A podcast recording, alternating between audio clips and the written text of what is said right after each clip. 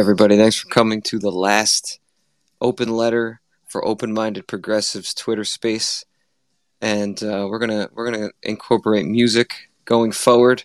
Spurgler has uh, broken the seal on this.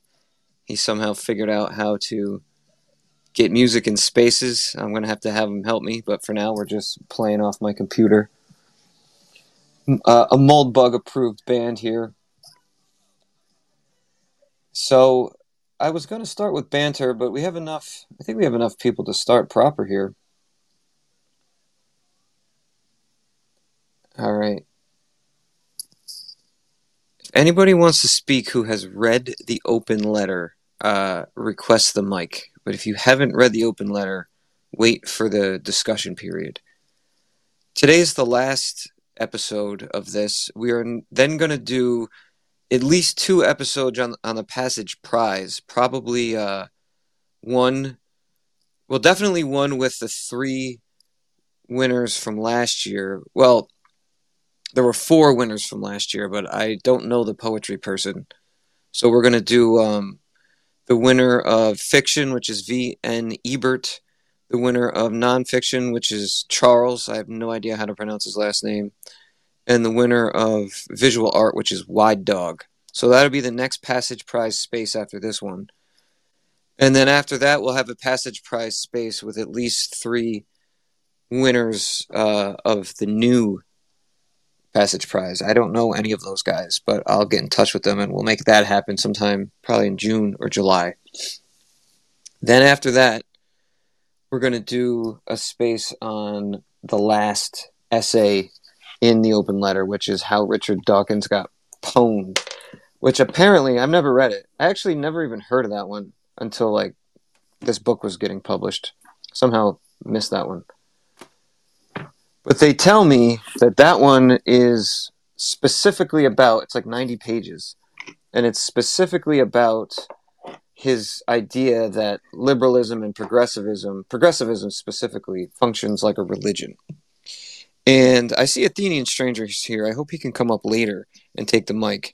Because BAP just did an episode on Carl Schmitt's uh, Crisis of Parliamentary Democracy. However, that episode was, I think, four or five parts. And the last part, the fourth or fifth part, was about political theology, which I had read the first chapter of before, but I've never read the whole book. And as I was listening, I thought to myself, this sounds a lot like Moldbug. It, it sounds like this must be where Moldbug got some of his ideas for his philosophy of the state from, or his conception of the state, and specifically his conception of how the state functions like a religion. So I went and read uh, the third and fourth chapters of that book. So I've now read the first, third, and fourth chapters of that book. I have to read the second chapter at some point. It's a short book. It's only 66 pages long. And it's extremely enlightening for a Moldbug reader. If you've never read that book, you have to read it. Uh, it's like it's like uh, required reading for understanding Moldbug. Everyone says uh, the Machiavellians is required reading, and I get why, having not read it. But this is this is certainly indispensable. Uh, Schmitt is a really unique writer in that he he possesses both the German uh, tendency for really impressive lucidity when expressing complex ideas, somehow paradoxically coupled with the uh, also very German tendency to speak ex- in extreme, overcomplicated abstractions. But he's not quite as bad as like Hegel or Heidegger, uh, you don't have to work half or even a quarter as hard to read him, but he is a little more difficult than, say, Nietzsche or Spengler. And uh, reading the, the con- uh, excuse me, reading the political theology makes a lot of things very clear at once. The most pertinent to our discussion is that he makes it clear that Moldbug's approach to discussing politics is part of a long, a long, well-established tradition, and my tolerance for the the moldbug naysayers has has whittled, been whittled down by reading Schmitt to absolute zero, meaning I simply don't have any room in my intellect for uh, for uh, entertaining detractions from Moldbug based on uh, the idea that his his theory that progressivism acts like Protestantism. Uh, I, I no longer am willing to entertain that because it's it's very clear that that nothing he's doing is baseless. He is actually. I wouldn't go as far as to say he's a recapitulation of Smith, but he is building on Smith. He's like an updating of Smith, uh, excuse me, Schmitt, for American politics in the 20th century. So I, I would like to do like a, a an elaborate and comprehensive overview of this book, but it's it's too far afield, and not everything in the book is pertinent to Moldbug. So I'm going to bo- boil down the important concepts that apply to the open letter, and uh, we'll have to leave a lot out. So I'm going to just distill the important concepts in Schmitt that apply to Moldbug because it would take the whole conversation to explain. Um, to explain Schmitt in, in detail, but I don't know, Athenian, if you have a moment if you can try to fetch Herodotian dreams, I meant to get in touch with him earlier and bring him here because my friend Herodotian Dreams has uh, an excellent blog in which he has a three part essay series where he explains three of Schmitt's most important books. The uh, well, he definitely does uh, political romanticism, political theology, and I can't remember. I think he does the concept of the political in the third essay, not the crisis of parliamentary democracy. Um, if you're interested in Schmitt, and if anything I says makes you want to know more, and you, you don't have time to read the book, that is probably the best introductory overview I can recommend to you to, to read to, to for an introduction to Schmitt.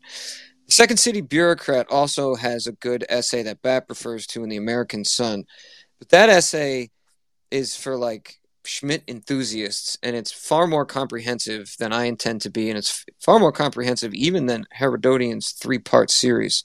But um, for people who are interested in more, I will refer you to that and listen to BAP's most recent Caribbean Rhythms, which is his pinned tweet. So, very briefly with Schmitt, and anybody's interested, we will return to him later in the discussion. But to, to get through him to get to Moldbug, uh, political theology is the concept that politics has the same, to use a Spenglerian term, morphology as religion. In fact, religious metaphysics is transferred onto politics over time. And over time, there is a, his word he keeps using is transference.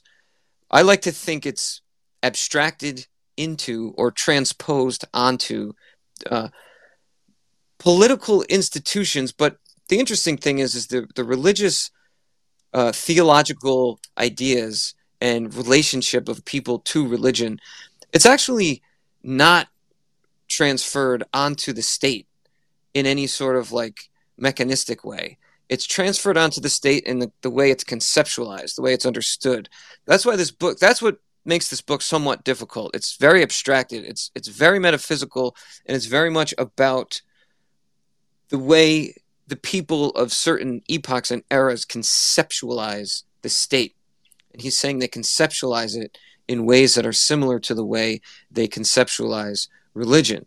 And to point out uh, what I was saying about how Moldbug comes in a long tradition, a well founded, well established tradition, is Schmitt points to Leibniz as perhaps the first person to observe that the uh, state functions like a religion. He also talks about how Rousseau makes this observation. And then he goes through many other 19th century German, uh, well, 19th century European. He talks about Spanish and French political thinkers as well, who discuss religion in these terms.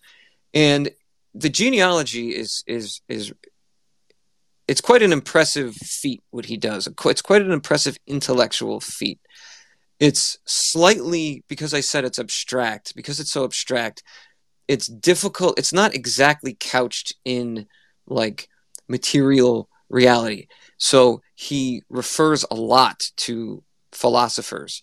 So it's very metaphysical and it's couched. And I'm pointing this out because Moldbug is very couched in like strict history and strict like like political, legal, historical uh, events and like political the mechanisms of politics, whereas Schmitt is much more interested in like the intellectual ideas of politics. So to skip quite a lot, maybe too much, but we have to get through it. Really, where his books like ideas come in for Moldbug is where he talks about how it's not a coincidence that America established itself uh, and got rid of the monarchy and got rid of the monarch and removed the monarch from political life at the same time that the people doing so were deists. They were deistic uh, thinkers. They were de- uh, religiously deistic, which is to say that God is basically removed from the equation of the function of the universe, just like the monarch is removed from the equation of the function uh, of the state.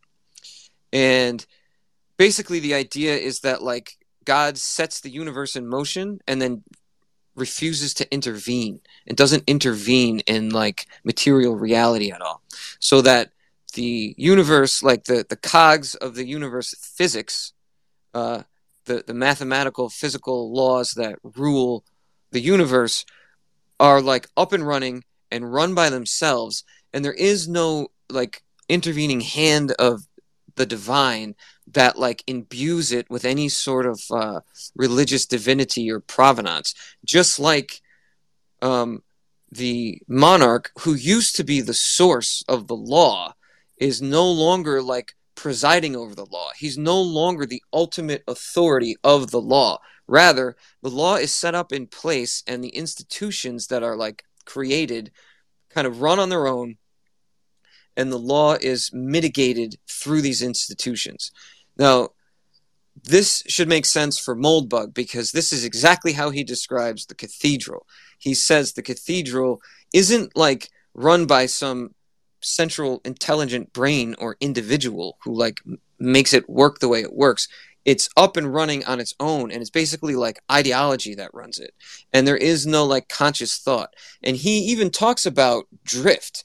Like he says that it makes sense that the and we talked about this last time, so I can't really explain this insight, but he talks about how it makes sense that the cathedral drifts left, even though there's nobody like pulling it left. There's nobody in there that are like agitating for it to go left. Now, I'm not saying that's necessarily true, but I am saying that that's Moldbug's argument. This is what, according to BAP, this is what Schmitt says the crisis of parliamentary democracy is.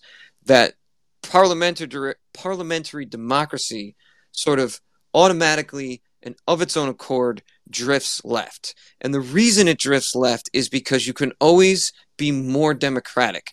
You can always like uh you can always like defer political decisions more directly to the people than you already are in a parliamentary democracy or in a representative democracy because in a representative democracy you have an individual who represents the will supposedly the will of the people. But in a direct democracy which is like a form of communism and schmitt traces this uh, he calls it anarcho-syndicalism and he talks about bakunin being one of the most important political thinkers of the 19th century which should be interesting to you because a lot of people probably haven't heard of Bakunin, or a lot of people probably think Bakunin is a minor uh, communist thinker. Uh, Bakunin deserves his own episode. But to make a long story short, Bakunin was kicked out or disinvited to the either first or second, I believe it was the first Communist International, which was a big fucking deal at the time. Like everybody went to this thing. And his detraction from communism was he said that Marx and Engels were like advocating for the proletariat or the people, but the way they had their communist revolution set up is that the people wouldn't actually be able to administer the state or like ever the power of administering the state and, and the means of production would never actually reside in the hands of the people because you'd have this like communist elite or this communist vanguard who have to like take the lead and then once the, the proletarian revolution happens, it will never like they'll never cede power to the people. They'll hold the power, which is exactly what happened. Lenin did this like conscientiously with the Bolshevik Revolution. This is exactly what these people did. This is more or less Trotsky's uh, detraction from from Lenin and Stalin, why he had to be killed. He's a little different. I don't. Uh, it's too much to get into, but I pointed out because there's a thread. There's this thread in the history of communist thought of these people who were conscientious from the beginning. When communism was no more than just a book written by Marx and Engels, there were people pointing out that this is going to lead to like a worse tyranny and dictatorship than uh, what you're overthrowing. So um, Bap in the episode talks about anarcho-syndicalism. He's talking about Bakunin because this is what Bakunin advocated for. And anarcho-syndicalism is basically like pure, uh, uh, unmediated rule of the government and the means of production by the people. So the workers take over and the workers rule everything by council. Okay. So this is the key problem, according to Schmitt. The key problem, according to Schmitt, with liberalism and democracy is that they're deferring a decision indefinitely. So that the king, right? So here's here's the question. There's this inevitable thing he calls substance, which is this complicated philosophical concept that he says is a scholastic concept. The concept is like without without explaining what what substance is the, the idea is that wherever the substance resides is like where the lawgiver is like doing the work of running the state or where god is doing the work of like administering like reality right? And the substance gets transferred over time. And it, it kind of it kind of like travels as the epochs go on that it's like consolidated in the the monarch right? Because the monarch there's this interplay of power between like the monarch and the pope and the pope like imbues the king with divine power. So the question you have to ask is okay so what is legal sovereignty then? If the if the king's power and like divine right to rule is uh, given him by the church and the and the and the pope then what specifically is his like legitimacy?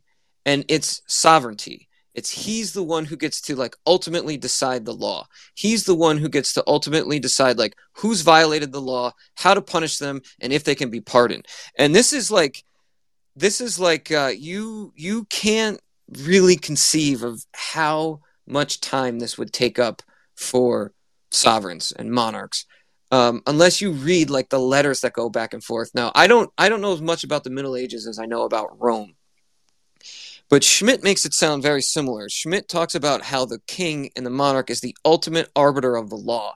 And I know that because of like the the, the lack of ability to communicate and travel uh, quickly in the Middle Ages, the king would actually have to like travel around the uh, the empire or excuse me the kingdom in order to like administer the law because he couldn't really do it from a centralized place and the um the governors in Rome of the different provinces were constantly writing letters to the king, right? So you'd be in um, you'd be in Antioch or somewhere, and you'd have like a problem with unruly Christians. This is a real exchange of letters between a governor somewhere in the east and Diocletian. But this happened all the time, where uh, you would have problems with, and Diocletian I think was the last emperor to persecute the Christians, uh, because people would write letters to him and say like there's problems with these Christians. What am I supposed to do? And Diocletian would write a letter back, and and basically over over the course of the conversation, he would basically say to persecute them. Right. The point I'm getting at here is that if you were in Antioch or wherever in the East, and you had to write a letter to the emperor to figure out what's going on, you have to then send it on like a donkey all the way back to Rome. He has to like eventually get to the letter. God knows how long that takes. And then he has to send it back on a donkey, and that it, each each trip takes like a month. So we're talking about several months lag between the like inception of the problem and the the question on how it relates to the law and a decision to be made on the law. And Schmitt makes a big deal about the decision in quotes. The decision and the exception are uh, fundamental, like politically, political, philosophical, political concepts for Schmitt. Okay, it all comes down to the decision, because as the ultimate arbiter of the law, the emperor or the monarch is the one who makes the decision, right? But then once it like gets transposed into like and it evolves into a uh, democracy, a representative democracy, but a democracy like ours in the beginning or in the beginning of Rome, where the only people who, who could vote were the landed aristocracy, like sovereignty then transposed itself from the monarch into the um, into the aristocrats. And in Europe, it happened in parliament. Uh, sovereignty was then in parliament. And just like deism gets God out of the way, they were they wanted to get God out of the way in Europe. So Schmitt says that they used parliament to paralyze the king by like endlessly deliberating on uh, on the problem, right? over time, the sovereignty then gets transposed onto the people in like pure democracy. Now, this is the leftward drift, right? Because as you bring more and more people in to vote, you have more and more special interest groups, and you have to then liberalize the laws in order to have the laws account for these people and like meet their special needs. This is the the crisis of parliamentary democracy because it's like the more you grant suffrage, the more people you have to like accommodate and that leads to like a leftward drift of the of the uh, state. And this is like this is what moldbug's picking up. This is why he says like cthulhu swims left. You know what i'm saying? So now the decision. According to Schmitt, like the decision is dissolved in deliberation right and he's getting a lot of this from this uh, reactionary catholic political thinker named Donoso, who I'd never heard of before. But apparently, there was like this um, reaction to the French Revolution where all these reactionary right wing thinkers were coming to prominence. And basically, what he said is that bourgeois liberal democracy, Donoso, bourgeois liberal democracy is just a bunch of endless conversations that never come around to a decision, right? So the decision is now deferred because sovereignty lies in the people. The decision is now deferred even longer um, basically indefinitely, right? The decision is basically deferred indefinitely in this scenario.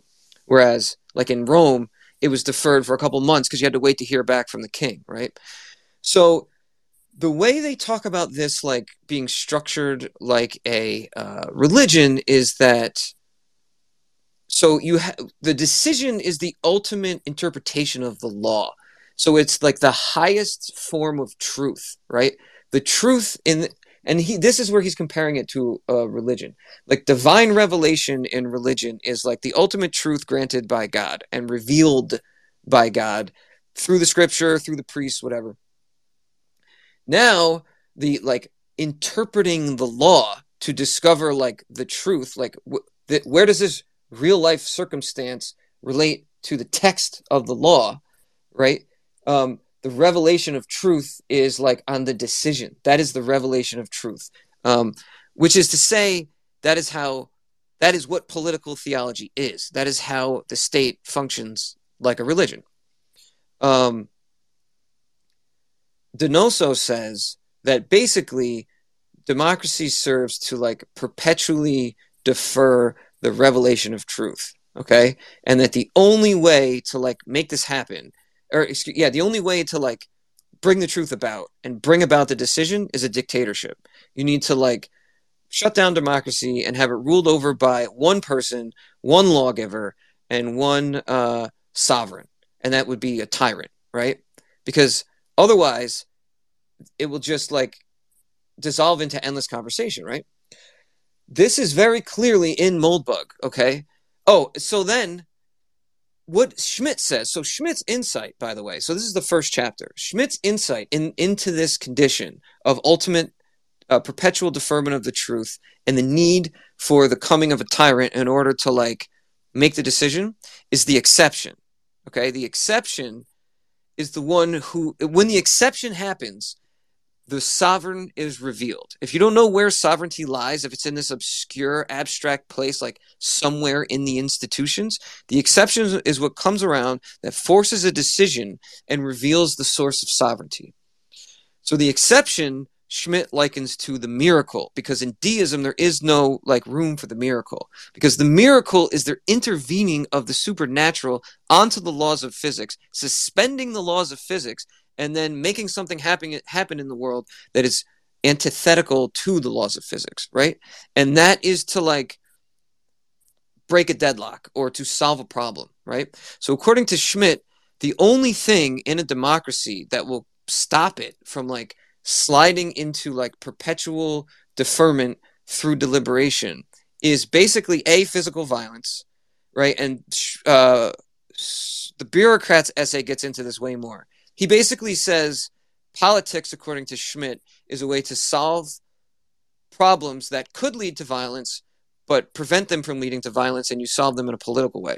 So if you have this like backslide into like more and more democracy, this leftward drift, it will devolve into violence unless, when the exception uh, presents itself, the sovereign is revealed and he steps in, right? It's very clear to anyone who's read the open letter how this applies to Moldbug. So he talks about the leftward drift, right? He talk that's the crisis of parliamentary democracy.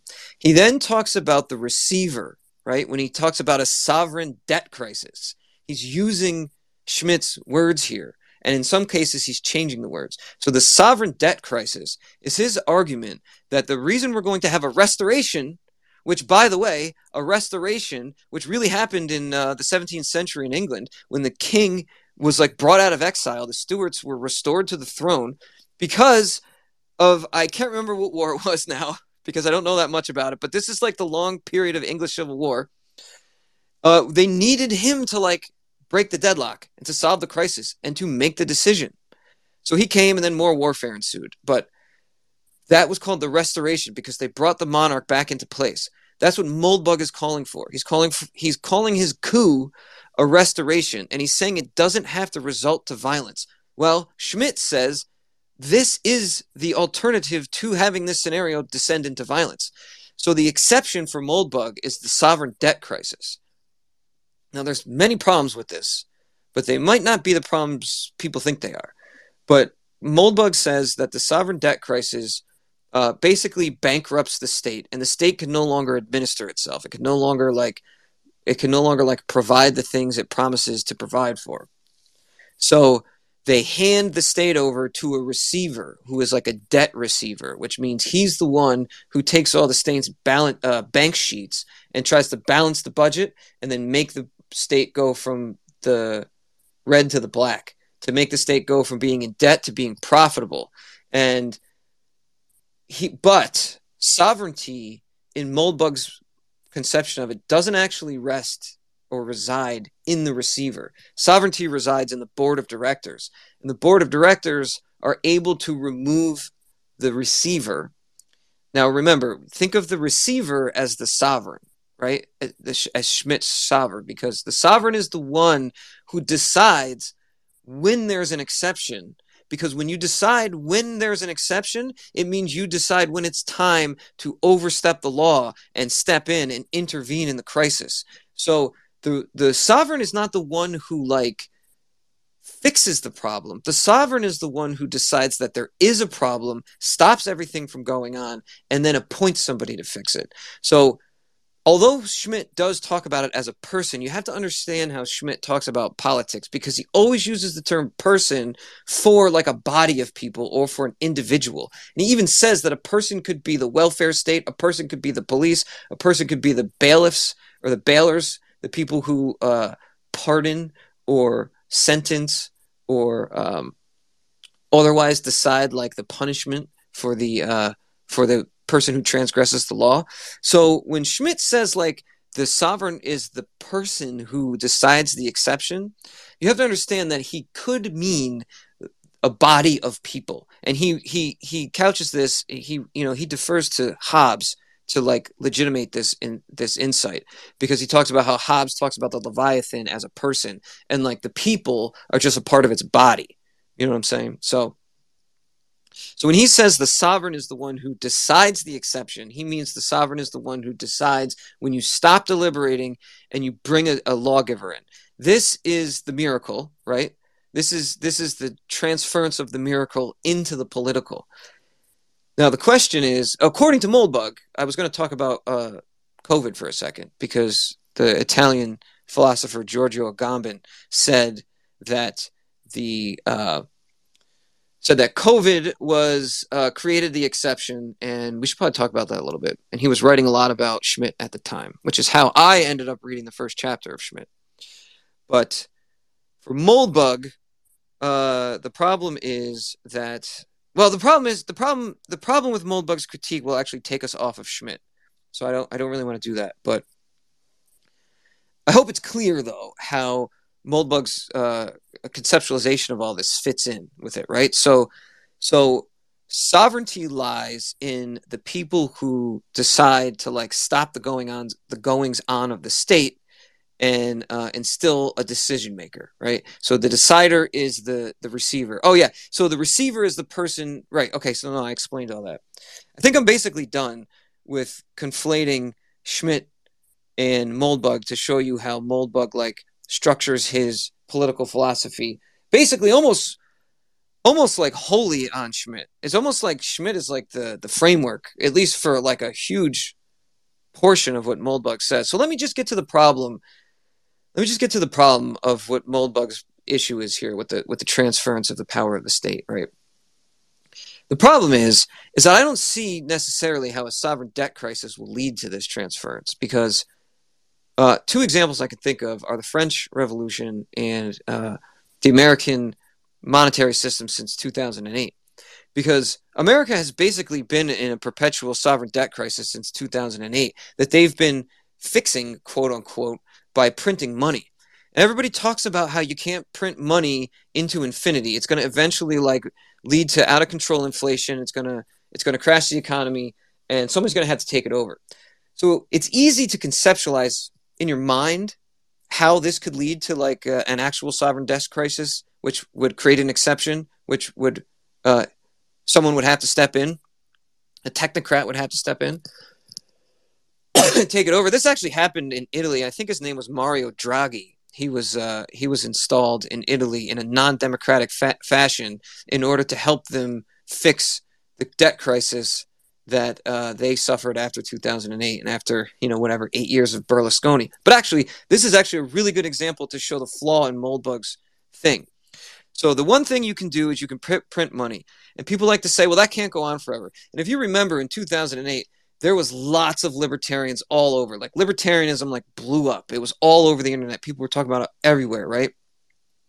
And their whole thing is like, end the Fed, you can't print money forever, it leads to out of control inflation. Well, so far it hasn't led to out of control inflation. They've been able to account for it.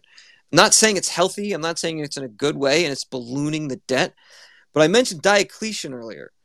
The way Di- there was a crisis of the third century in Rome, and it, it, the crisis of the third century was fucking like just totally comprehensive throughout the entire empire. They had problems on every single front economic, political, religious, invaders coming from other country uh, uh, from outside their borders and things like that. They had all sorts of problems. And one of their problems was like out of control inflation. Diocletian dealt with the inflation by uh, by uh, diluting the currency because back then you know hard money was made by of copper silver uh, and gold. But i think what Diocletian did was they deleted, diluted the the coins with I think copper when it's supposed to be silver. So each coin was worth less money because there's a less amount of silver in the coin, right? This is their version of printing money. Diocletian did this and it went on for like hundreds of years. This this, like uh, they say, you know, people say that this dilution of the currency led to the terminal decline of Rome, but it took like two more centuries. Um, and the other thing he did is he like intervened in the economy and he like fixed prices and he set up what eventually became like the medieval guild system, where it was like if you have this trade, your son is going to work in that trade, and you're only going to be able to charge X for your goods and your products and he fixed the prices, right? And libertarians talk about this a lot. There's books written about this, about how this led to like the, the, the collapse of Rome. Well, what it really did was actually keep Rome hobbling on for another two centuries. Um, and it, Rome would have collapsed during Diocletian's reign, right? So my argument, in a nutshell, is that we can print money for way longer than the libertarians want us to think. I don't think it's a good thing. I don't think we should do it. Uh, but if you look at the evidence, everybody's been crying that the sky is falling, and we've had some serious problems that we really could have avoided if the, our leaders were like legitimate people who actually cared about the country. But we haven't had full scale economic collapse. The other problem with Moldbug's thing is uh,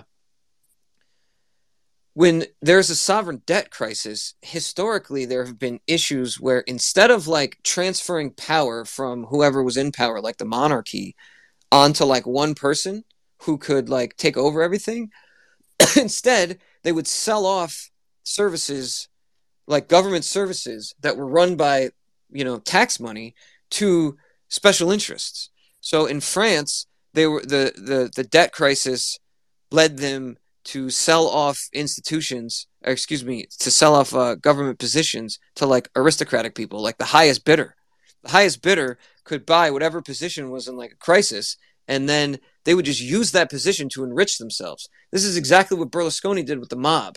He would like put you know his mafia friend in charge of I, I was in naples in 2007 it's funny because moldbug talks in this essay about going to naples in 2007 and it was a fucking disaster i mean it was a straight up third world country i saw that he gave control of garbage pickup and toxic waste removal to the mob and what happens in these scenarios is that um, the people who get the government positions just collects the tax revenue and then don't provide the services and get rich off the money. And this this is what Brazilification is. Like this is what when people say like the Brazilification Brazilification of America, like this is what it would look like. It would look like illegitimate people just leaving huge swaths of the country like unconnected to government services whatsoever.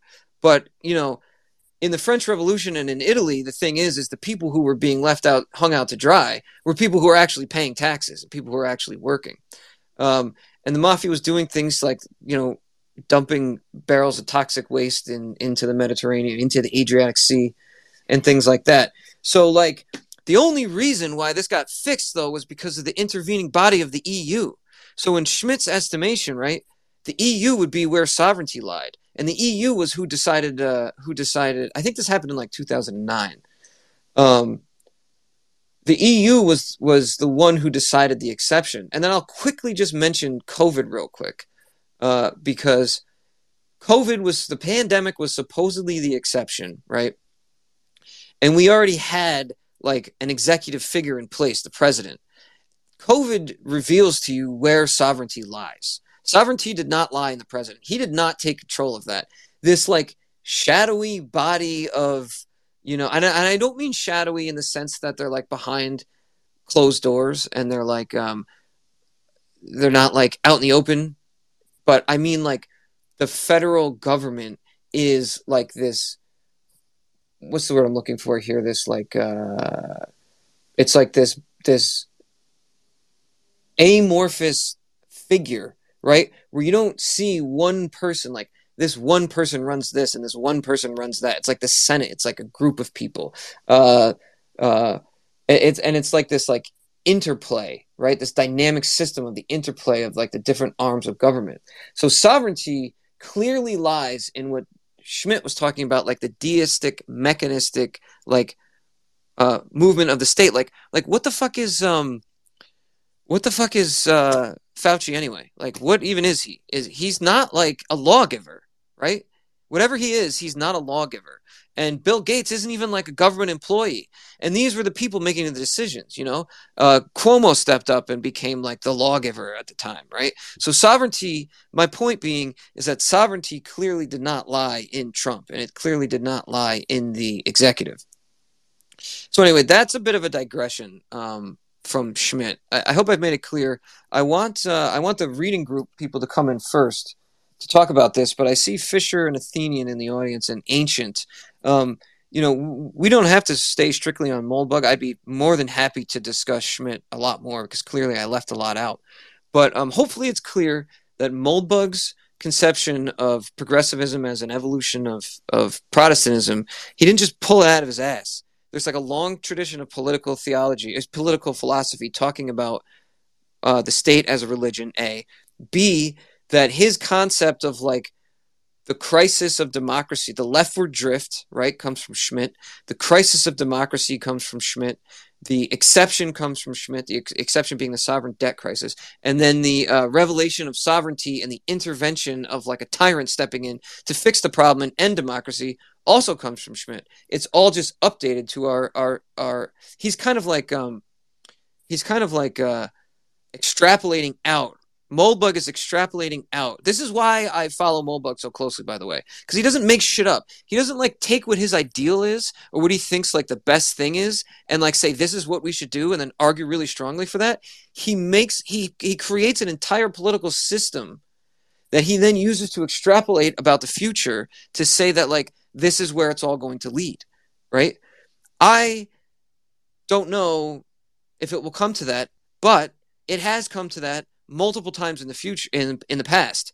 So he he he he gains legitimacy of his argument from real world examples that he points out repeatedly throughout the text, where what he's describing is going to happen in the future, right? And I've had Charles Haywood on my show twice, and we argued about this a lot.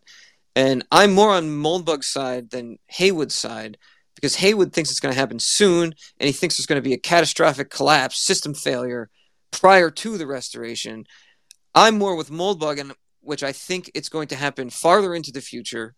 Um, probably it might happen in this 10 years. I don't know. I don't know if it's going to happen in the 2020s. Um, and it doesn't necessarily need to be a full system failure collapse that we then uh, something else grows up out of the rubble. It could be a transfer of power. It could be a peaceful transfer of power. Anyway, so that's that. Uh, Fisher and Athenian and ancient um, you know other people also are more than welcome to request the mic but i know these guys have read Schmitt and can uh, can elaborate on what i've said necro go ahead brother uh, hi i uh, can you hear me first of all i can hear you very well and i'm happy to see you here oh great yeah i'm glad i can make it well i haven't read Schmitt, uh, but um, you've definitely piqued my interest and i definitely want to read him uh, sometime soon. Uh, so I can't really comment on him, but I can comment a bit on what you've said about Moldbug. Uh, and I want to uh, start by talking about what you were just saying about how you don't necessarily see his vision of how things are going to change as uh, likely or um, necessarily functional. And to address that, I wanted to point out the general purpose of the open letter, uh, because what he's done in this um, this book is, first of all, um, he points out that obviously that things are bad, and then he describes in excellent detail why things are bad, and you know, it, it, if if he'd stopped there, it would have been interesting enough. Uh, but you know, anybody can comment to some extent. Oh, yeah, things are bad. Uh, we have bad rulers. Uh, government is is being mismanaged. Uh, but he also sort of moved into the the unknown beyond that and do you mean do you mean the, the future? alternative or the unknown politically, or do you mean in like? It, it it's sort of okay. It's sort of the both, uh, both because consider the point of view of the person reading this, like I was when I first read it many years ago. That sort of person probably cannot actually imagine what life would be like in a system other than the one in which he lives because it is never discussed in education. It is never discussed in the political for- public forum. Uh, that never, that idea, that possibility never comes into it, into his life. So, what part of, I think, one of the key insights of Moldbug, the the the, the uh, founding stones, is that things don't have to be this way, and in providing this alternative, and he goes very much in detail in order to make it an actual alternative. You know, with the whole thing about giving voting shares to pilots and things like that. It's not necessarily, I think, to say that that particular vision is the vision that he um, uh, wants to happen. It's not just about it's not about advocating for that. It is about constructing an alternative that people can actually imagine yeah. and compare with. He uses hypotheticals to kind of prove his point. Like he said, what Necro was referring to, for those who haven't read it, is he says like who are the because he he wants there to be like a return to the like aristocratic form of representative government. And he's like okay so we can't you know the big problem with democracy is universal suffrage. And he says we can't necessarily go to this new system overnight but maybe we can like restrict voting to certain people. And he's like well who do we pick? And he's like okay well let's pick pilots doctors and cops and you know he makes an argument for why he picks those three. They're kind of arbitrary but yeah he's trying to he's using a hypothetical to prove a point. Yeah the point is to is to is to give something as an alternative so that it's not just an empty empty words about how we need to tear this down and not provide any alternative. He gives that as well so you're not left uh, uh, in a in a nihilistic position so to speak so I, I think I think the actual mechanisms of change in the proposed government are less important than the overarching principles that he is disseminating. Say that one more time. So the, the, the specific mechanisms that he is describing, such as the pilot, such as the receiver, such as all of you know all of these little intricacies is less important than the general argument that things are bad, things can be changed. Um, the here's what another system could look like. The, the, the this this system he, he he puts forward again with the receiver, with the pilots, and all this is not the end point. It's not the goal of the the book it's a part it's a cog in in in the book providing a, a different goal which is to bring someone from the darkness into the light. Yeah i wish i uh, i wish i had refreshed myself on the uh, gentle introduction because he he elaborates more. It was actually i said this last time but the gentle introduction is in some ways like a reiteration and a he's he sort of like clarifies a lot of this um, and he uses sort of different terms. He sort of makes it like a little bit more sophisticated of an argument. This reads very comprehensive, and it, it reads like a unto itself, a piece unto itself. But when, then when you combine it with more of his other writing, you can see how he like updates it and makes it more sophisticated over time. Uh, Go ahead. Also, gentle, gentle, gentle introduction definitely is not a gentle introduction. Uh, yeah, this this this is more of a gentle introduction, honestly. Yeah, yeah, exactly. Because that's sort of the, the, the, point of it is to uh, build up the foundation, like you like he's building a house. Well, rather than presenting you with the house full on. Well, Lunk and Appellation, why don't you? Uh, I'll I'll try to pull some stuff directly from Moldbug's text if you'd like to uh, if you'd like to add anything to what I said. Yeah, go ahead. Yeah, so uh, this is a, a, little bit off off topic, uh, but just to take it back to what you were saying earlier about um, Schmitt influencing uh, Moldbug, and um, you know, I I haven't uh, actually read Schmitt beyond um, Dreams uh, post and, and your talk today, but one thing that I was really thinking about uh, was um, the connection between sort of the um, the deist conception of government, where you know it's set into motion with a set of you know rules, and those forward mechanistically into the future. Uh, that really reminded me of uh, one of Moldbug's stated influences, uh, Thomas Carlyle, and uh, his idea about uh, government by steam. And uh, I, have been thinking about it, and really, that just seems like the the same idea. Um, to me. Like, and I wonder if um, Schmitt was influenced by Carlyle at all. So I don't know. Uh, what do you what do you guys think about that? Yeah, I should I should I need to read Moldbug's piece on Carlyle. I don't have any insight on that, but Schmitt does have a pretty comprehensive knowledge of the French Revolution, as I'm sure all political thinkers did at the time. But I know Carlyle was most well known for his book on the French Revolution. So we have some Carlyle people in the audience who who are going to come up, so they might be able to give us more insight on that. Yeah, I, I, haven't, I haven't read Carlyle directly either. So yeah. Well, Mold, Mold, Moldbug is a good um, font of of authors who were once obscure when he was writing, who are no longer as obscure, especially on the right, um, for you to go look into. So you know, I, as I as I said, I had some familiarity with Schmitt, and I had read one chapter of this book, but uh, you know, Moldbug's the reason I went to go read him more comprehensively. Go ahead, Necro. Uh, Lunk, sorry.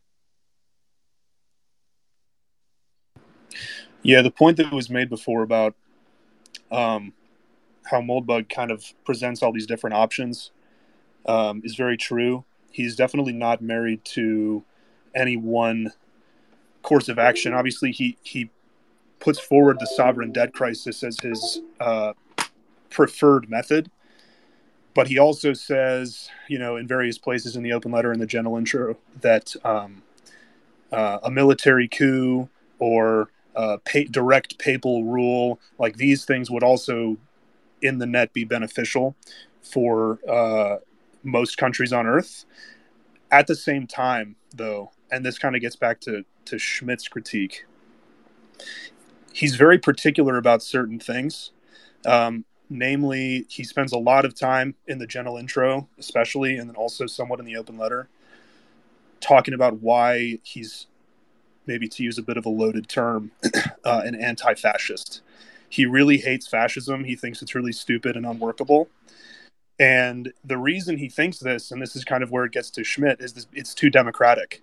His problem with, with fascism and fascist movements is that they're these, he refers to them, he, Hitler specifically, as an abortion of democracy. Where the problem with these kinds of movements is that they are actually way too interested in public opinion and propaganda and that they derive their legitimacy from the will of the people, which is exactly the problem that Schmitt's identifying. Yeah, no, that is a really Where, good insight. Uh, Spurgler left, but we had a whole episode about this, this, this discussion, because my argument. I'm not trying to derail what you're saying. My argument was that uh, I think that I actually reject this, this uh, critique because I don't think the National Socialists had any other choice. They had to be democratic to get to where they were. And Moldbug argues that. You're bringing up a point that I was going to make that I think it's in the 13th chapter. Um, rules for radicals or what is to be done. That's the 12th and 13th chapter. Tactics and structures of any pr- prospective restoration. That's 13. One of these chapters, anyway, sorry. He says that uh, we are against democracy, but the only way to get where we want to go, uh, we have to use democracy because any other tactic is uh, being accounted for by the regime. The regime exists in order to stymie or stop or block or in other in other ways uh, stifle any other form of political action other than democracy. So it's really interesting to me, you know. And I said the same thing about Spengler. It's really interesting to me that this guy says that we need to have uh, this tyrant common rule, but we can't do it like the the fascists did because they're too democratic. But uh, then he goes and argues that we basically need to use their same tactics. Um, he he's got other critiques of the fascists in this book that are worth talking about that we already did talk about. But then Spengler is like, uh, oh well, the only hope is a Caesar figure, right? And the, Spengler's discussion of the Caesar figure is the same thing as Schmitt's discussion of uh, uh the sovereign and the uh, you know the decision and the exception. But Schmitt and Spengler wrote about the same time, both political theology and decline of the west volume 2 which is where he talks about the caesar came out in 1922 but anyway my point is Spengler says the only solution to like the crisis of democracy is the Caesar figure, and then a Caesar figure presents himself, and Spengler, you know, says, "Oh well, no, this guy's not the Caesar because he's too democratic." It's the same exact critique. Uh, which I reject basically. But go on. I, I totally interrupted you. Sorry. Please continue. No, that was pretty much it. I was just drawing the, the, the common thread between Moldbug and Schmitt here is that they identify the problem as being with democracy first and foremost. Um, and now, what the thing that Moldbug is kind of confusing is that he identifies the same problem, uh, which is democracy. But in Moldbug, there is no, that I can see, there's really no solution at all to this problem of the metaphysical that Schmitt is talking about, where the, the actual root of the problem is this infusion of natural science and deistic theology into the political. For Moldbug, his case for monarchy is purely mechanistic. It's it's very like engineering brained, um, which is why he takes so much of a influence from another guy I was going to bring up named Robert Filmer, who he mentions early on in the open letter, whose case for monarchy is basically biological. It's it's biological as well as religious, but he's sort of the the, the furthest right extremist of the case for divine right monarchy, where his, his argument is basically that divine right monarchy or, or rule by patriarchs is directly a function of rule by fathers over their families. And you go back in history all the way to Adam, fathers rule their families, families grow into nations, and the patriarch remains over his whole family, and this becomes the king. And that's where the king derives his That's extremely interesting. For Moldbug, it's purely utilitarian. It's purely just we need to structure our say our society this way because it's the way that a joint stock corporation works, and those are the fun. Like every organization on earth is pyramid in structure with one guy at the top. That's how everything gets done. He's looking at it from a mechanistic focus instead of a uh, uh, any really concern for where is legitimacy derived. For Moldbug, it's just a fact.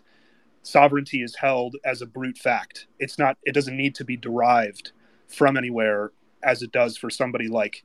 Yeah, no, I think Schmitt's like, whole point though is that it's no longer like derived from the divine. It's no longer derived from a religious source, and it is. It becomes a brute fact over time.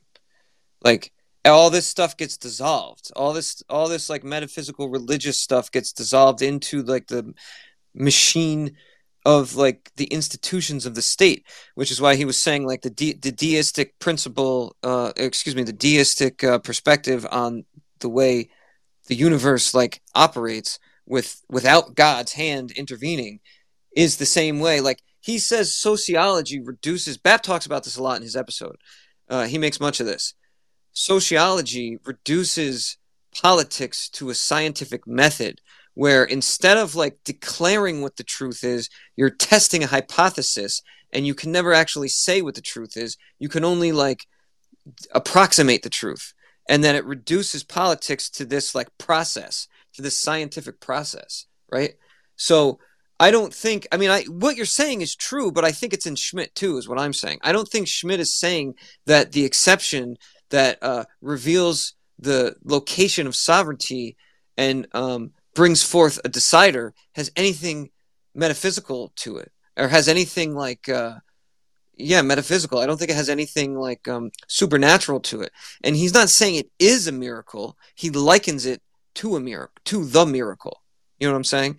I yeah but still derives it he still derives the source of the problem as being the the theological break where he says the um, I can't remember the exact line, but it's something to the effect of um, when you get rid of the tutelary government, or actually, I think it was Nietzsche that said this. Actually, when you get rid of the the, the, the idea of the tutelary government and religion, these things go hand in hand.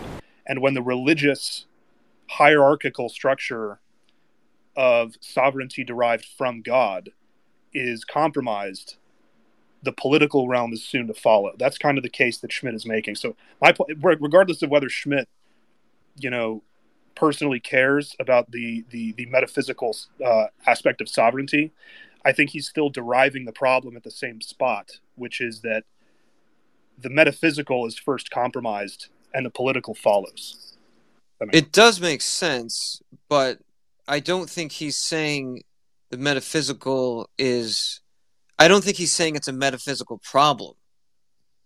You know what I'm saying? Like I think he's saying I think he's saying the problem he's discuss I guess that's what that's what I have to say about that. I don't think he's saying that it's it is a metaphysical problem. It's a real problem. The crisis is the deferment of the decision. I don't. Did you have a response, or because I? I mean, I think we're saying the same thing. It's just a question of of the sort of genealogy of the idea.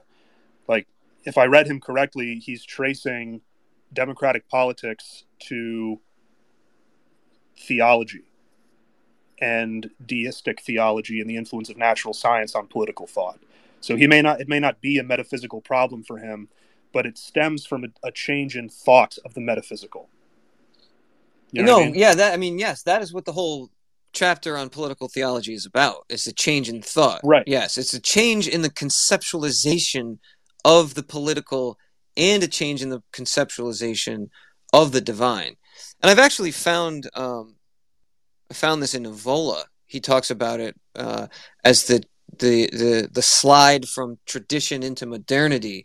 He traces this change, this change of the conception of the law and the change of the conception of the divine, uh, and this source of like you know the substance or the metaphysical power of God. Um, it sort of tracks along with like the source of political power as well. And the question is, is like, do the people in different eras conceptualize the divine differently because of the way like the political is conceptualized and because of the way like the material you know mechanism of the the not just the state but like society in general all all aspects of society is the way it becomes more this is the this is a fundamental question is the way society complexifies over time the thing that results into like the materialist worldview that uh, removes God and the divine from the people's like uh, mindset? And does that affect belief or does the, conception of God affect the way they administer the state? Nietzsche's death of God, right?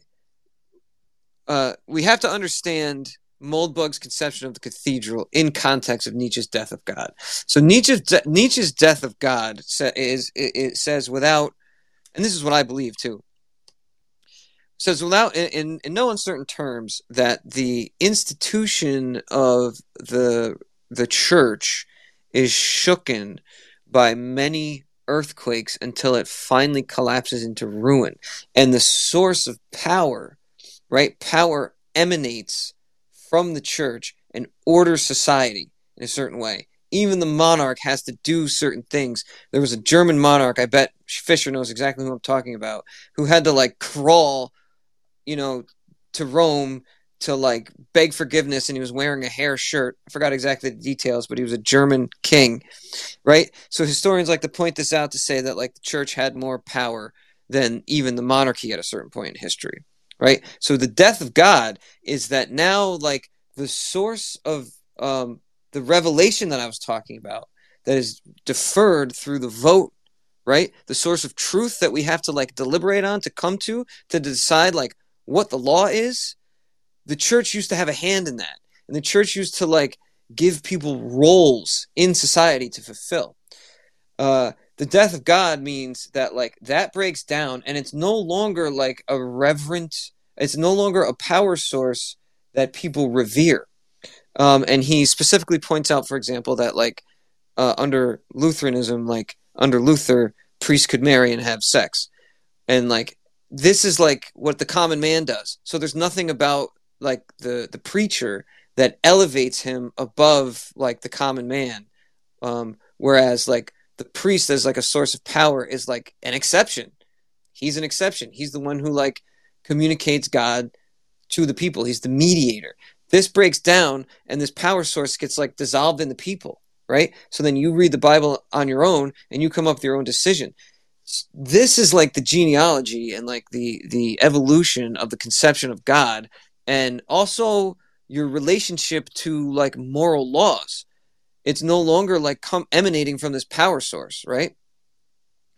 so um, Nietzsche, I mean, excuse me, Moldbug calling it the cathedral, it's not arbitrary and it's not stupid and it's not obfuscatory either. He's evoking this insight of Nietzsche's, which he elaborates on greatly in The Gay Science, right? Which is where he first says God is dead um, and we killed him. This is how we killed him, right?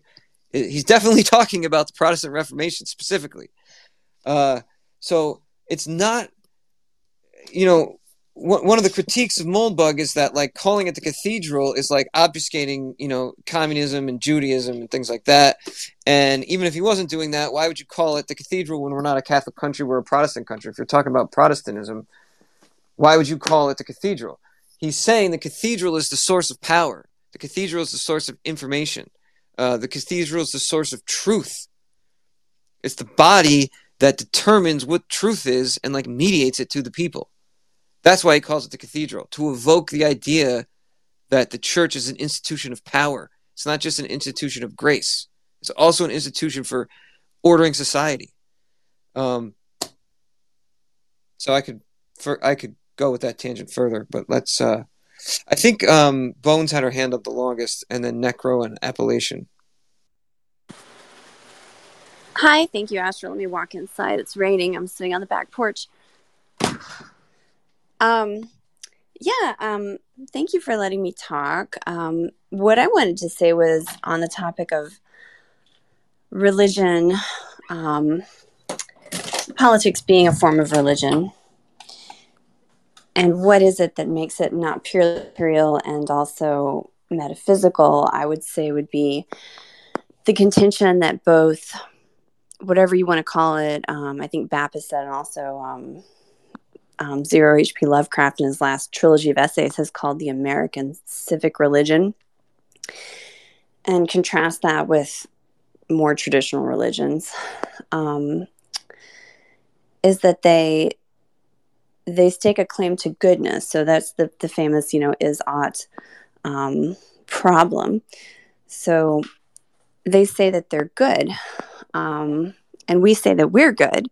And it's not just in a purely material sense. And you know it's not just in a survival and reproduction sense. Um, we we truly say that we're good. And and how do we say that?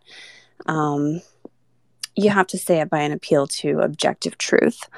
Um, objective truth being more than just the person in charge says what's true and we all just go along with it. Um, postmodernists really believe that. They're slaves to power, but I think that people on the right, as much as they can use power and should use power, they appeal to something beyond just merely whoever has you know the biggest hammer or whatever. Um, and and an objective truth is something that you're ultimately going to have to take as a matter of faith. I think that if you're a good person and you have some goodness in your heart that you're still not afraid of accessing, you know that objective truth is real. And there are a lot of different paths to it. You can use logic, you can use, you know, faith. Obviously, there's it's going to be an act of faith no matter what. You can use feelings. Um, you can use tradition. You can use, you know, revealed truth through the church.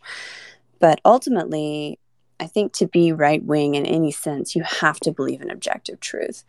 And, you know, right wing postmodernists like Moldbug, um, they I think they really try to to get to their point with materialism as much as possible, but that argument that our side is right and why it's right is ultimately going to come down to faith.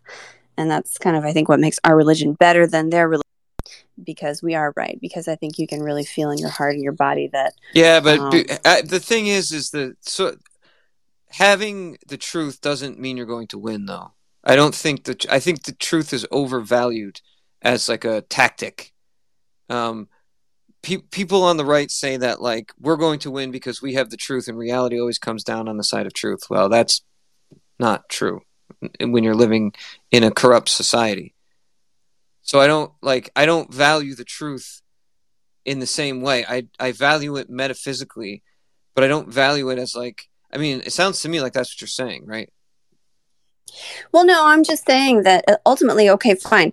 If wokeness is a religion or American civic religion is a religion, and you know any other political philosophy has to have religious elements or at least fulfill the psychological needs that religion fulfills, then what is to say that we're better than them? What is to say that if they get their fulfillment by you know being trans and destroying Yeah, but genitals or that's whatever? that's that's true. I agree with you, but it's like it, it, doesn't care about that because it doesn't it doesn't bring us to victory or give us power. That you know what I'm saying? Like No, no, I, I agree. I'm I I mean, you're right, and I agree me, I with you, but say that that might be a way that we we touch the metaphysical or the divine.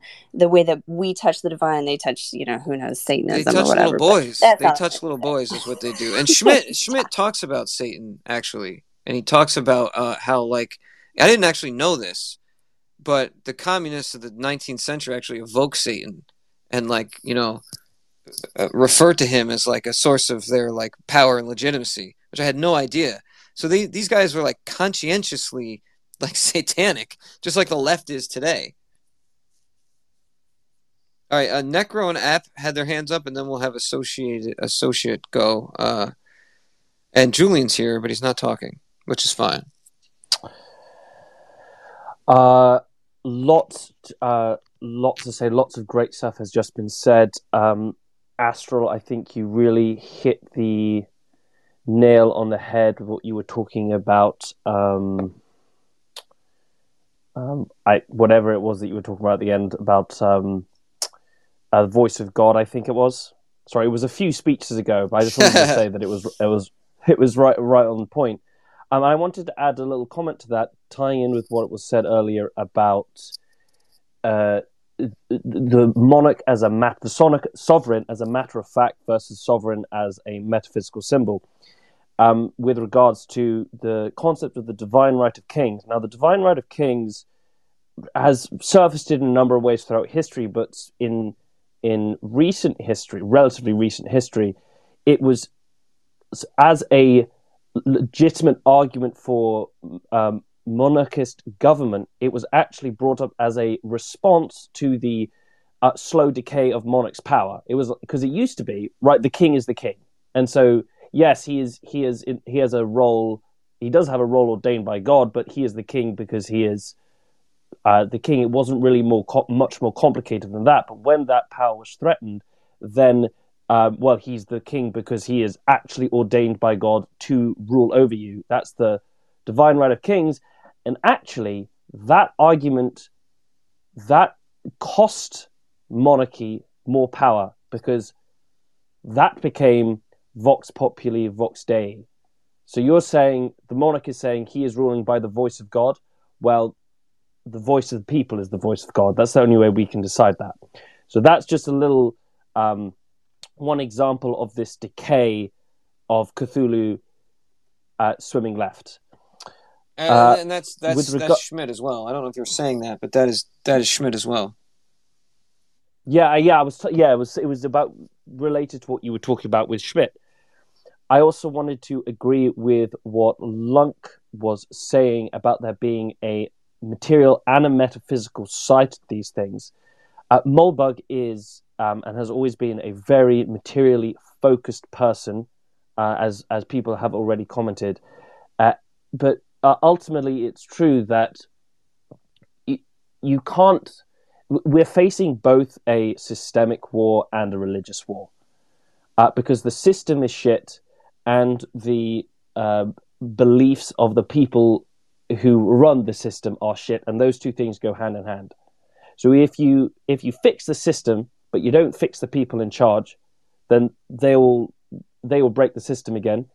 And if you fix the people in charge but you leave the system intact, and this is actually a big part of Moldbug's final point, as I'm just going to draw this together, then the system will end up corrupt, co- corrupting the society. The people in charge will be replaced, which means, and this is turning to Moldbug's concluding. Uh, so the last chapter, rules for reactionaries, I think is one of the best chapters he's ever written. Um,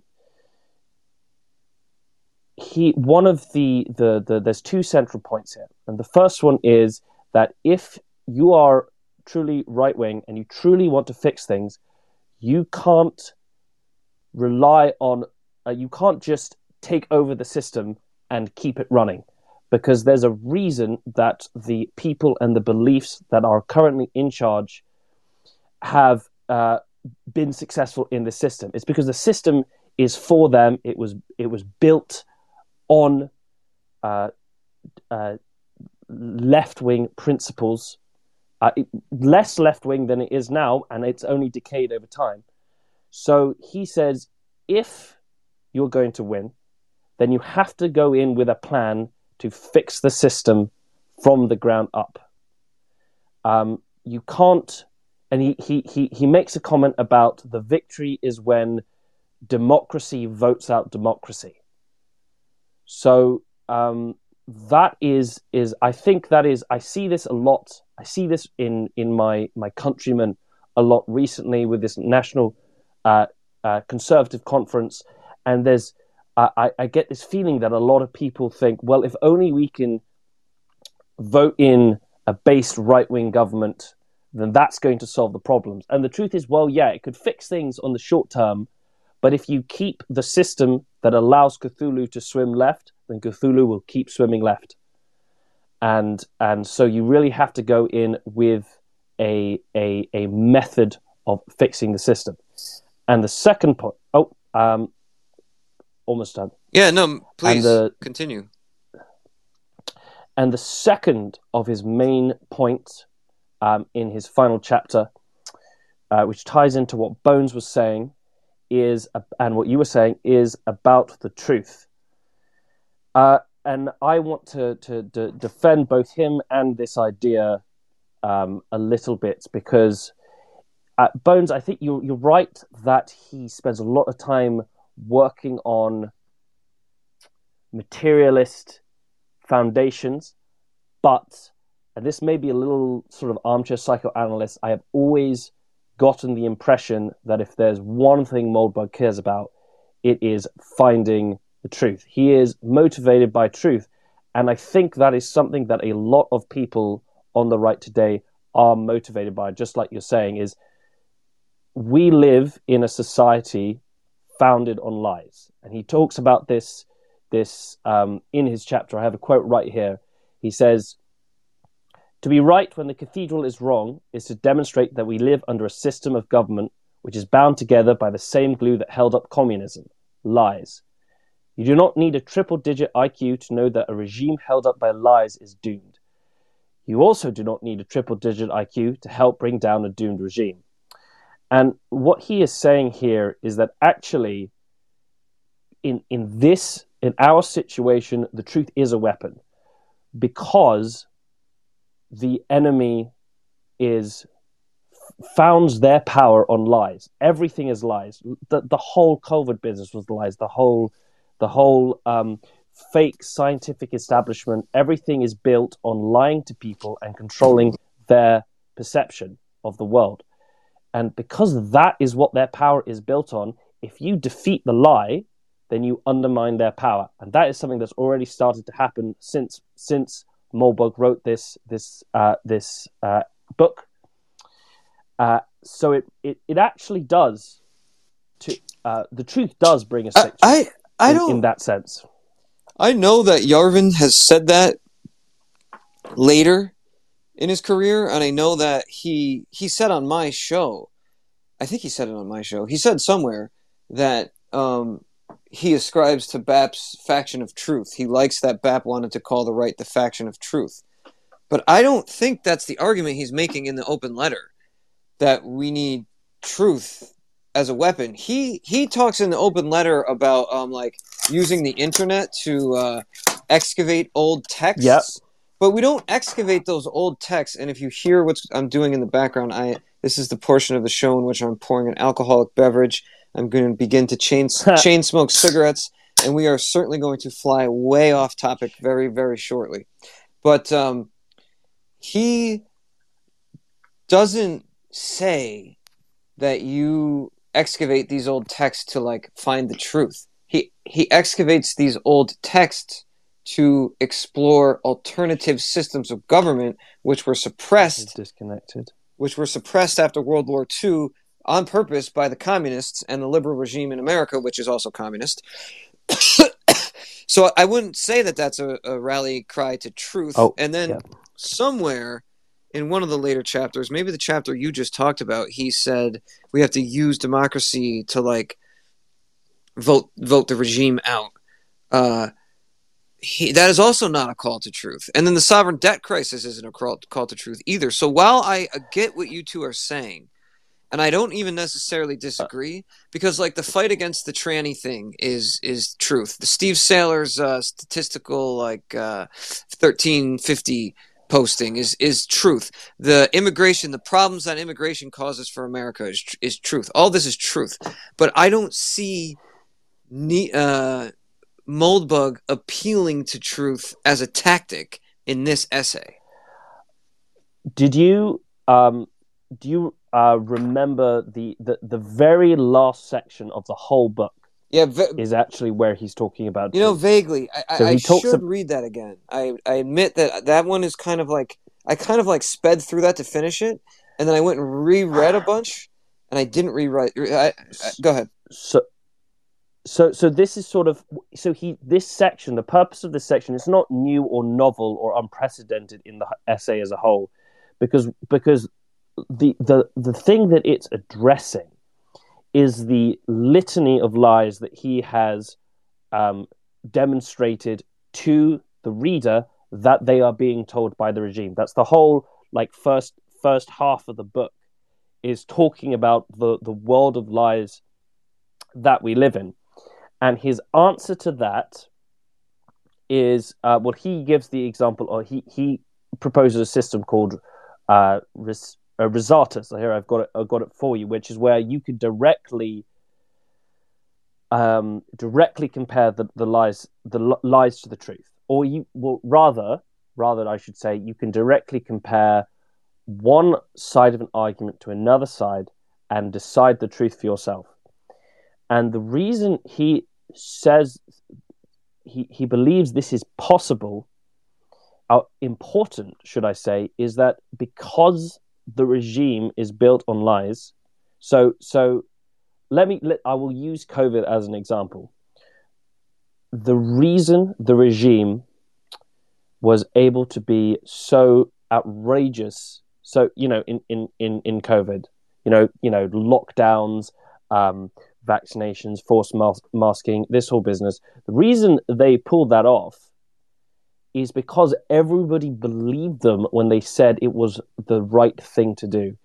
If people didn't believe that, if people thought they were full of shit, then then that okay, well then whether it, they would have had they then what were they going to do, right? It's if if people believe they're full of shit, then they've got nothing because the whole the whole construction of the the the the progressive state is around the cathedral. It's around the dissemination of information.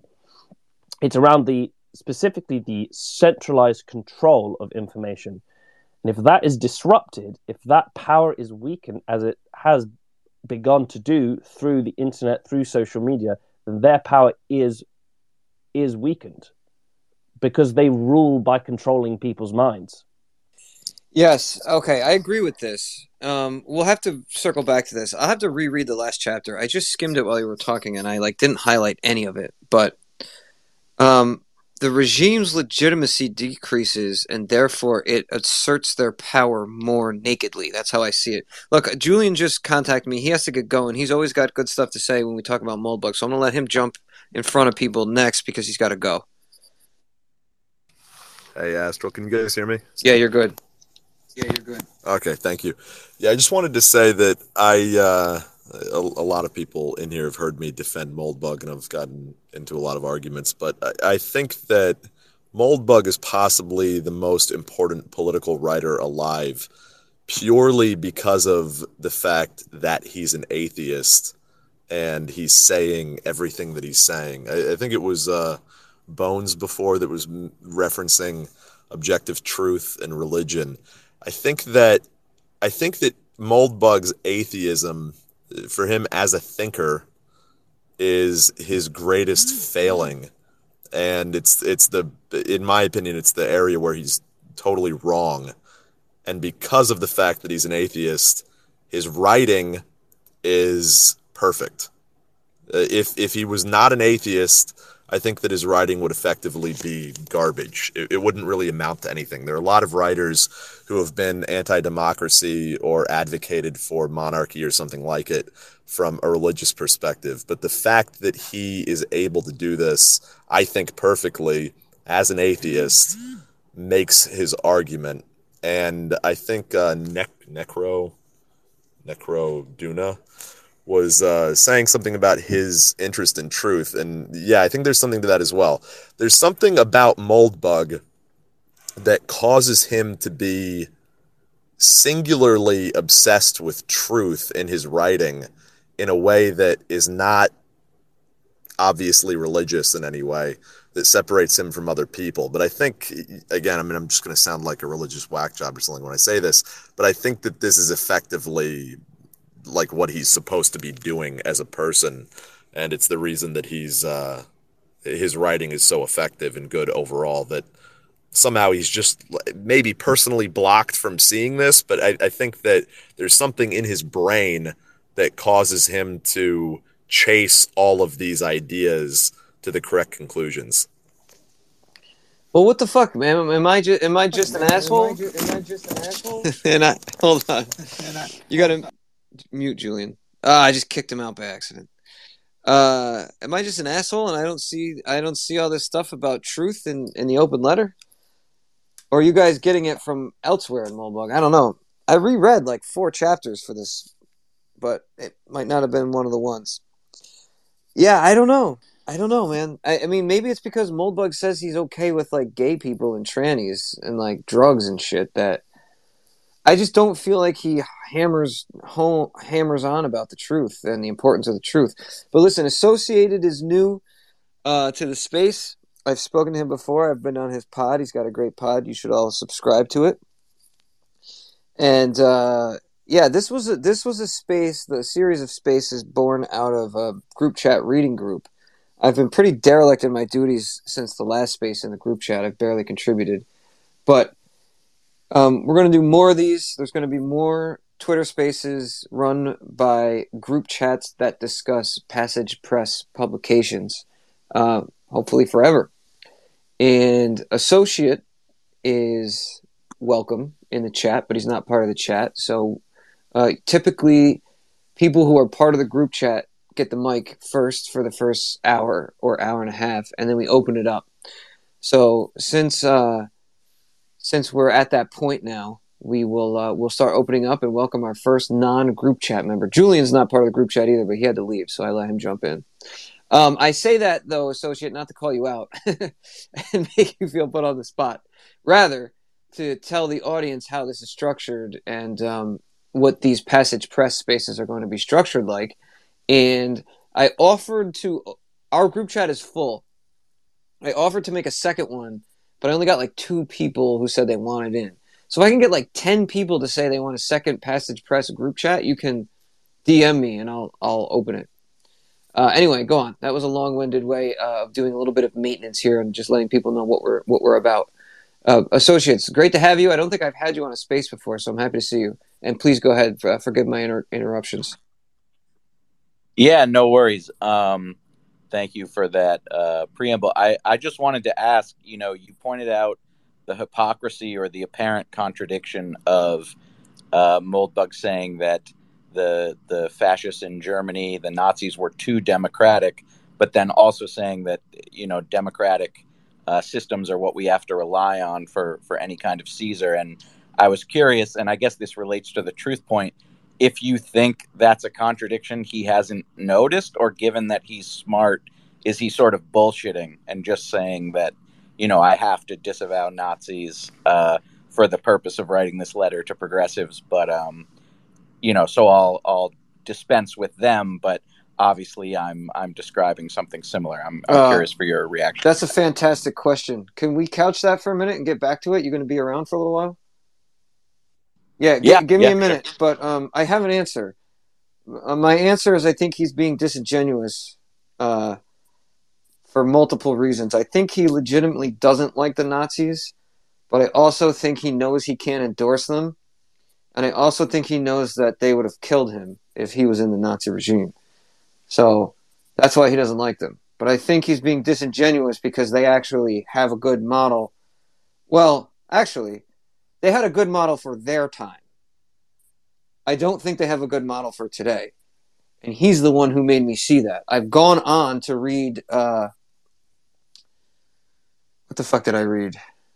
It's basically communist propaganda, this book. The Rise and Fall of the Third Reich. And uh, I think Moldbug's correct. I don't think their model can help us today. But that is a very long discussion. I have to do something really quick while other people talk. So uh, I'll call on you again later to bring this up, and I'll get I'll explain what I mean a little bit more. Um, I can't remember if Lunk or App put their hands up first, so we'll go Lunk first and then App. Okay, so a couple things that were just brought up, I think, are all kind of related to each other. Um, the question of, you know, Moldbug's view of truth uh, and Moldbug's view of the Nazis. I think the key distinction here to be made with Moldbug is that he he takes a different approach to things that are tactics versus things that are sources of authority. Okay, Moldbug's treatment of truth. He Bones is right that he cares very greatly about truth. One of my favorite Moldbug. All right, well, look, I got to interrupt that... you to apologize to Bones. Everyone disagrees with me, and everybody agrees with Bones, so I'm just going to concede the point to Bones and ask her for forgiveness. But go ahead, Lunk. Well, no, I think I, I mean, Astral, you're right in a you're you're right in a sense, I think. But uh, the distinction I'm making is, um, well, I was saying one of my favorite Moldbugisms is where he says the truth is something that it rings like a bell when you hit it with the back of a knife. And he paints these very simple pictures of history that make complete sense. He he lays before you like a huge part of the open letter is just him laying out all of these contradictions of progressive history and and just showing you these things that don't quite fit. And then he gives you an alternative that makes way more sense and it sort of flow. He, I think he uses this phrase on the BAP episode, the, the, Caribbean Rhythms episode. The the past flows into the present like an artery of truth, where you can directly trace past events to present situations. And the last chapter of the open letter to uh, Necrod's point, he's talking about the need for this sort of alternative Wikipedia, which he calls Resartus, where it's like a platform where you compare cathedral claims on their like most sacred dogmas of climate change and uh, uh, human neurological uniformity and all these things, and you compare them to non-cathedral claims and allow people to see the difference. And he he advocates this as a tactic because it, for Moldbug, this hypothetical government that he's creating in his manifesto its source of authority is not democracy. Its source of authority is not that people voted it in.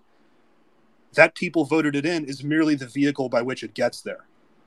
And this is the problem. This is his problem with fascists. His problem with and communists alike. His problem is that for them, democracy is not merely a means; it's also a legitimator. For the Nazis, their public, like image was that they were the voice of the people and they devoted great time to propaganda. He, he calls Goebbels the Pope of Germany, and, and they, they put a lot of effort into into consensus forming and sort of artificial uh, uh, truth making that he sees as being, you know, fake. And that's his problem with it. It, it. It's it's the same problem he has with democracy, and he considers Hitler and the Nazis to be the rightmost edge of Tory democracy. And again, I, I have such major problems with this. Not you, but Moldbug. I agree. I agree well, with yeah. your your conceptualization and characterization of his position, but his position it's bullshit. but go on. well, okay. You also did say before that that he's being disingenuous. I doubt this. I, I really doubt this. I mean, if Moldbug can be credited with one thing, it's that he's not afraid of ideas. I mean, I think if Moldbug was secretly fond of the Nazis, he would say so. Um, I have no reason to doubt this. He, he's never given any indication that he would. And and also to the point about why he holds these certain sort of progressive planks, um, why he doesn't have a problem with like gender stuff and, and gay marriage. It's not that he doesn't care about truth. He doesn't see these things as being violations of truth because he's an atheist. He doesn't.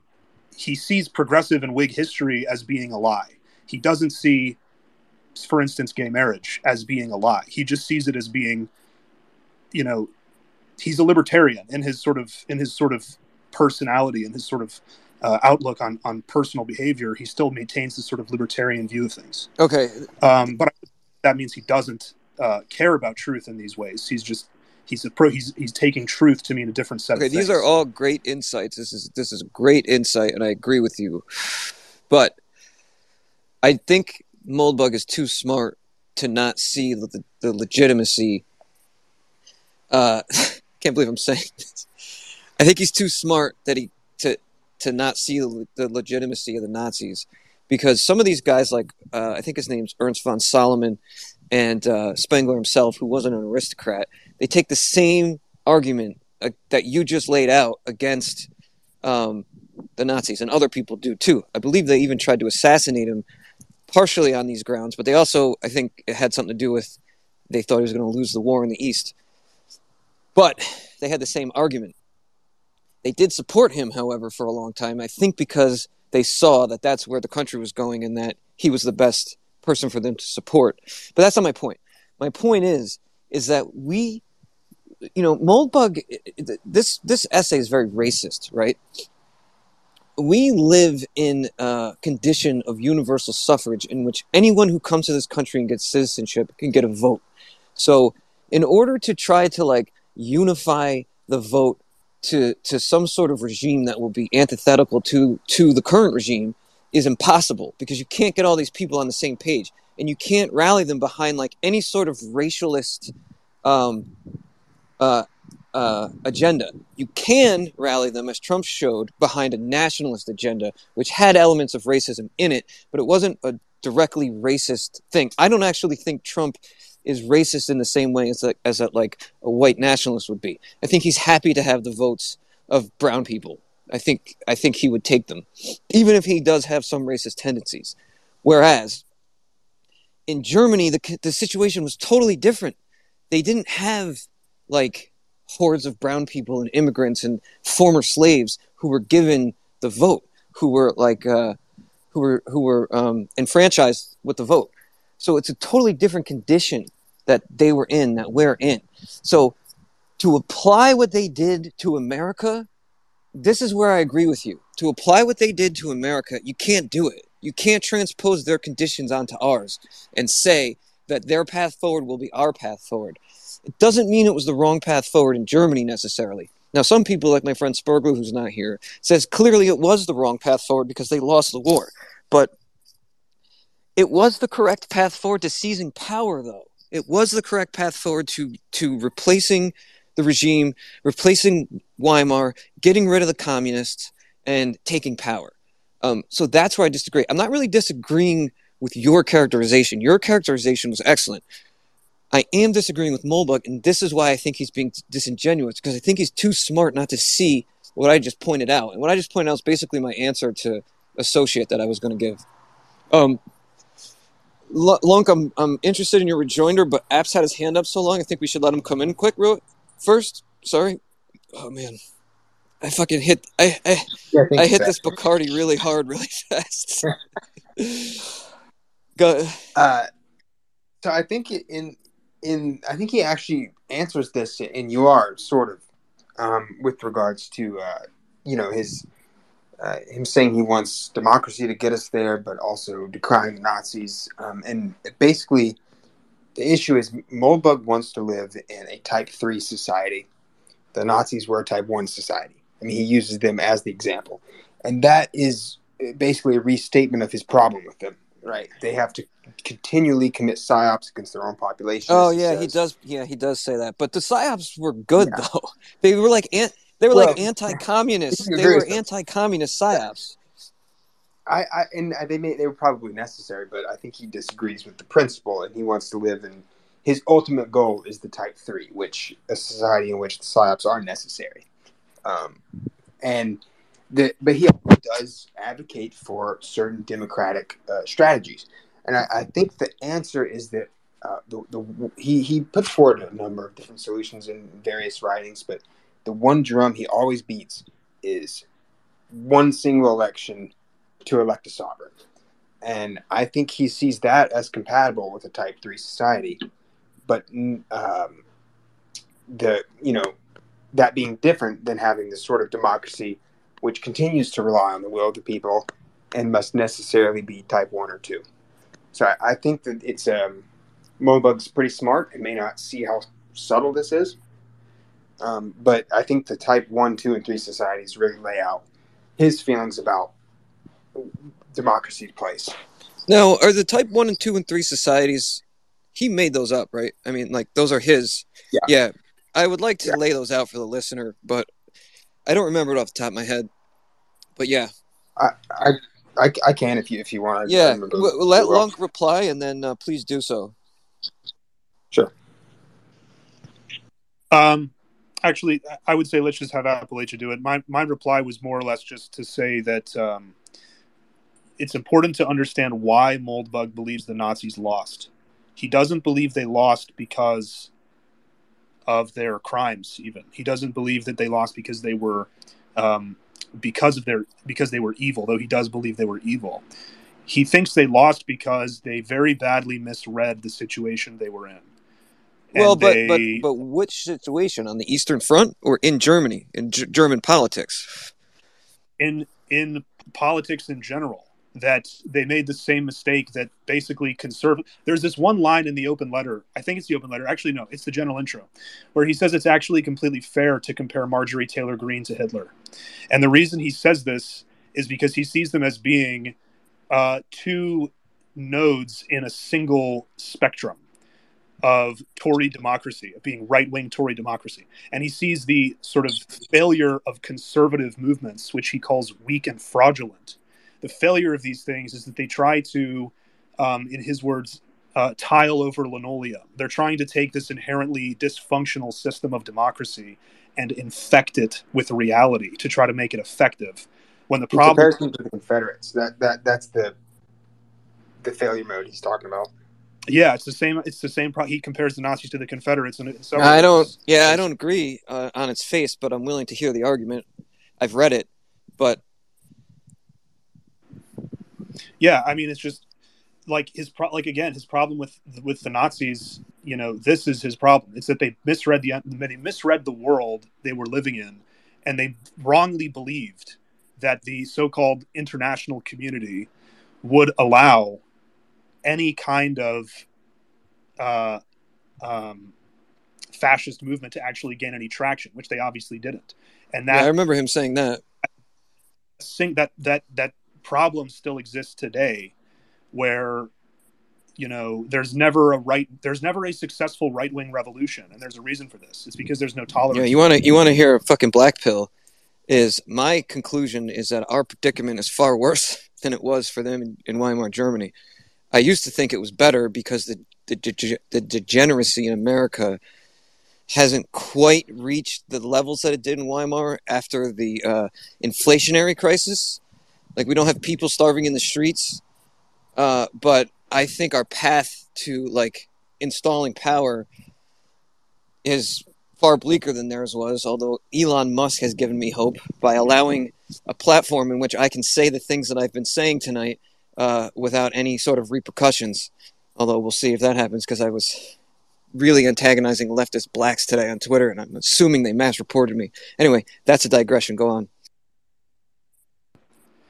Yeah so i mean just like you said if it was unfeasible for for the germans and the italians it's an order of magnitude less feasible for us. And this is why he he devotes so much time in both the open letter and the general intro to making this very clear to his readers that you know this is not a viable path.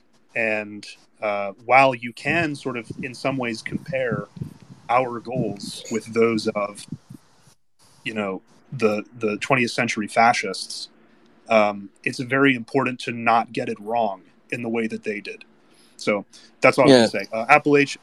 Um, go Yeah, ahead. go ahead. I'll stop interrupting everybody.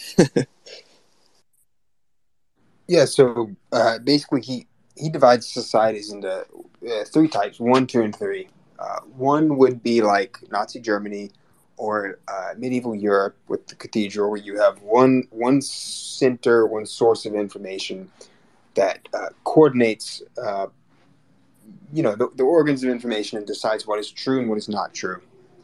Um, type three would be what people think we are, you know, market of ideas uh, there's debate, and then we eventually arrive. Think like um, how science is supposed to work, you know, at the correct conclusion. And and then type two is sort of looks like three, but it's more like one. It's um, decentralized coordination. Uh, Yarvin's problem with, with uh, Nazi Germany can be restated into saying he's not okay with the type one society where uh, you, you basically because of uh, you need to maintain the will of the people ostensibly you have to um, commit psyops and basically coordinate information. Um, and so that, that's what I what I was saying is how you can read his being okay with democracy sometimes, but not in these. Well, cases. this gets this gets to um, the idea of totalitarianism. So Stalin and Hitler had like totalitarian states in which people like communication amongst the people was tightly restricted. Propaganda was ubiquitous, and uh, the message there was only one message allowed to be propagated in the absence of the marketplace of ideas. This is not what I think Moldbug wants. I don't think he wants a totalitarian state. I think he wants something more like the Roman Empire, in which, uh, like, when Caesar took power and had power, the people basically could do whatever the fuck they wanted. Like, he did not have complete control over the discourse, and he didn't have complete control over like the the day to day activities of the people. He didn't like disallow them from doing certain things. Um, he, um, he quoted some ruler to add to that who said, uh, and I think this sums it up perfectly. Uh, they say what they want. I do what I want.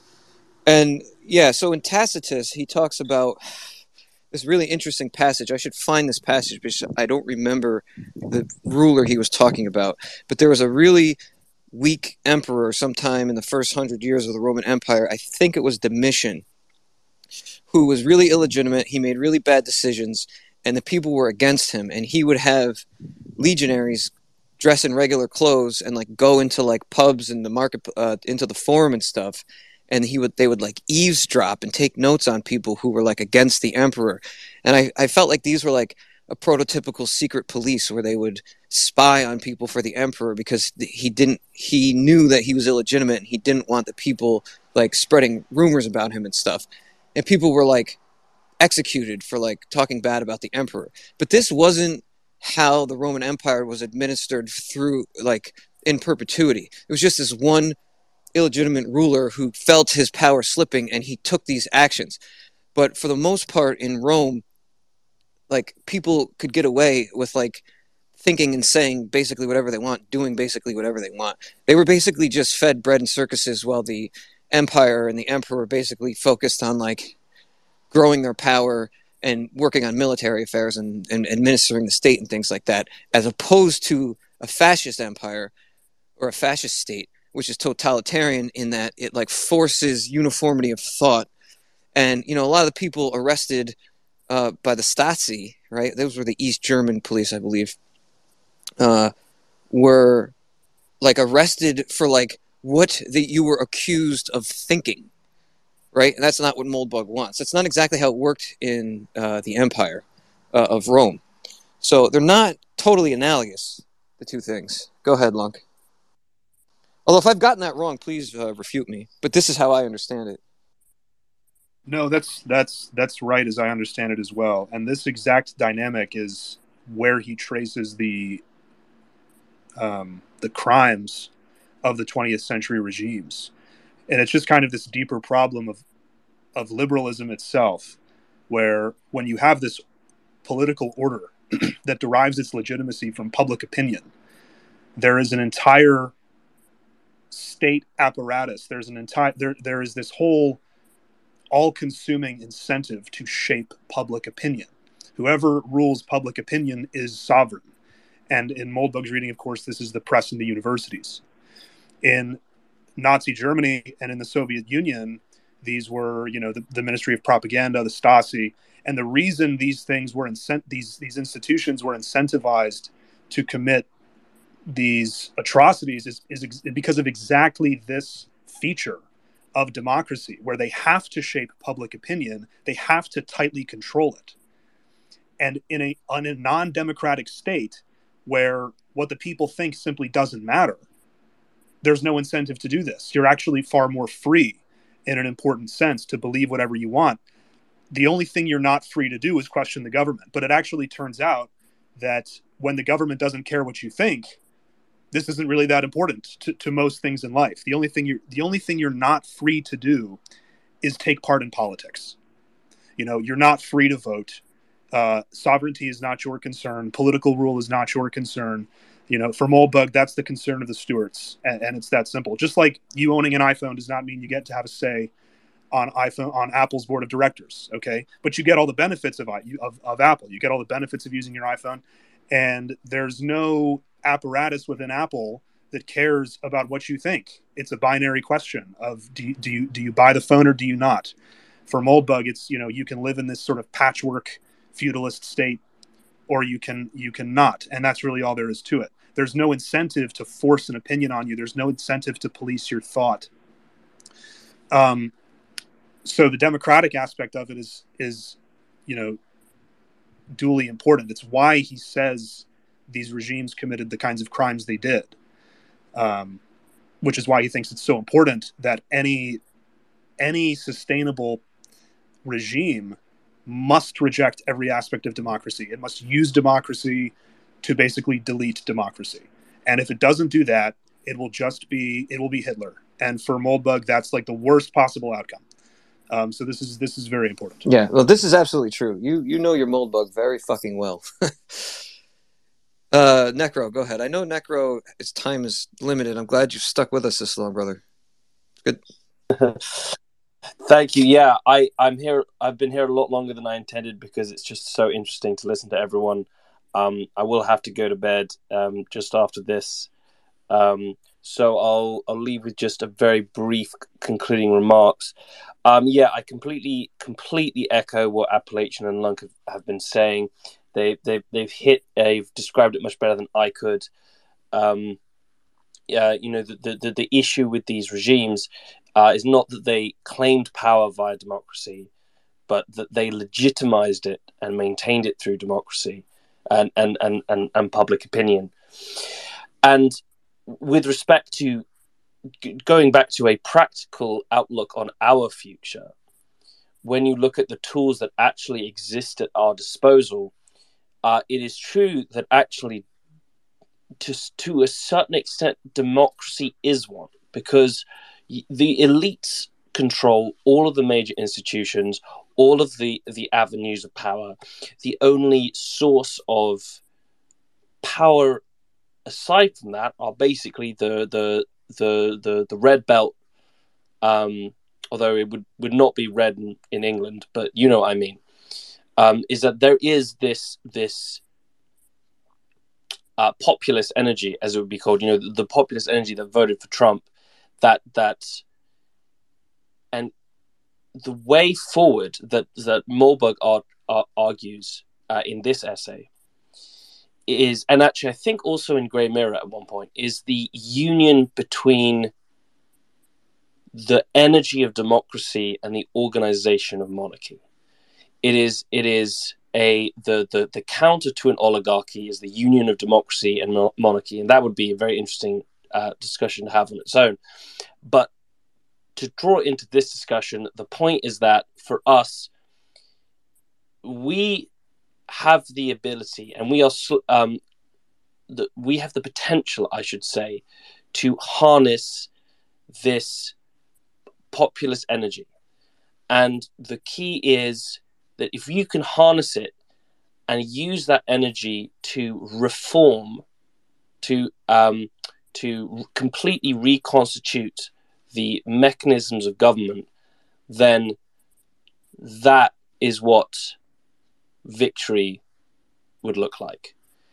Um, anyway, I've, I've I've I've I've talked a lot. I want to thank everyone again. I want to thank you, Astral, for hosting these amazing spaces. Uh, these have just been amazing. It's been great to hear from everyone. Um, everyone's very interesting, and I look forward to hopefully being able to make more in the future. Until next time. Thanks for coming, brother. Yeah, quickly, I need to. I forgot something with the Schmitt thing. I did the whole entire Schmitt thing off the top of my head, and I forgot one thing that is sort of uh, non sequitur from what we've been talking about. I put this tweet in the top of the space so that you will all please go and follow the Passage Press Twitter page. Passage Press Twitter page is uh, going to be monetized someday. Excuse me. It's going to be a source of uh, Moldbugian uh, uh, information. So it's going to have like passages from Moldbug and discussions and elaborations and elucidations of Moldbug's ideas, as well as that of every other subsequent publication. So Steve Sailer's in the works, uh, Zero HP Lovecraft is in the works. I don't know who else. Zero HP Lovecraft is going to be publishing a, a novel, a new, uh, previously unreleased novel, which is going to be an expansion on the novella that is being published in the Passage Prize. Uh, Mencius Moldbugman, who I'm sure you all remember, the old Twitter account, was the Passage Prize judge. They didn't know who the, uh, you know, it was all anonymous submissions, and uh, Zero HP Lovecraft did not win for second or third place in uh, Believe It or Not. So that's that's great to know that Love Zero submitted a, a, a new piece of fiction, and uh, three other people beat him. So I'm really interested to read those. Um, I have read Zero's S, uh, story, and he's expanding it. So you can read that in the forthcoming Passage Prize Volume 2.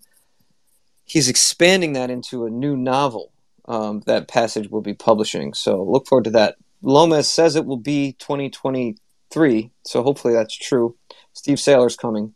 Anyway, this is my little commercial for Passage Press, so please follow their Twitter page up above much more content coming from there. Uh, buy the Unqualified Reservations book. It's a hardcover. It's really, really nice. It's got a lot of great features. It's only $40, which I think is a great deal.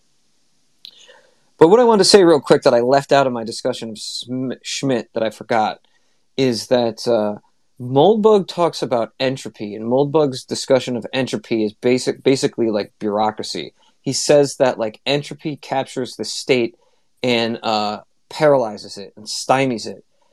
Nick Land, all of his subsequent writings after Moldbug are very much couched in and elaborations on Moldbug's thought.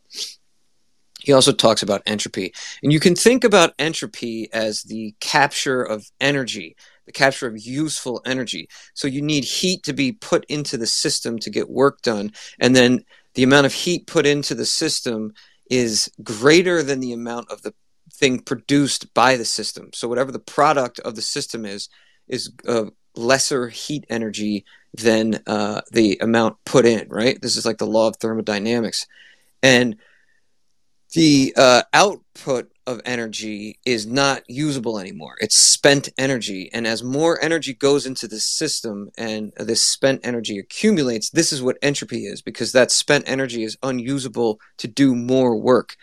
According to Moldbug, the entropy in the state is bureaucracy because the energy of the people, the energy of the civilization and the culture and the institutions gets captured by bureaucracy and gets dissolved into the running of the institution and not into producing the products that the institution is supposed to produce, which is like warfare, trade, administering the laws, things like that. So when Moldbug talks about entropy, he's talking about bureaucracy. He says this directly.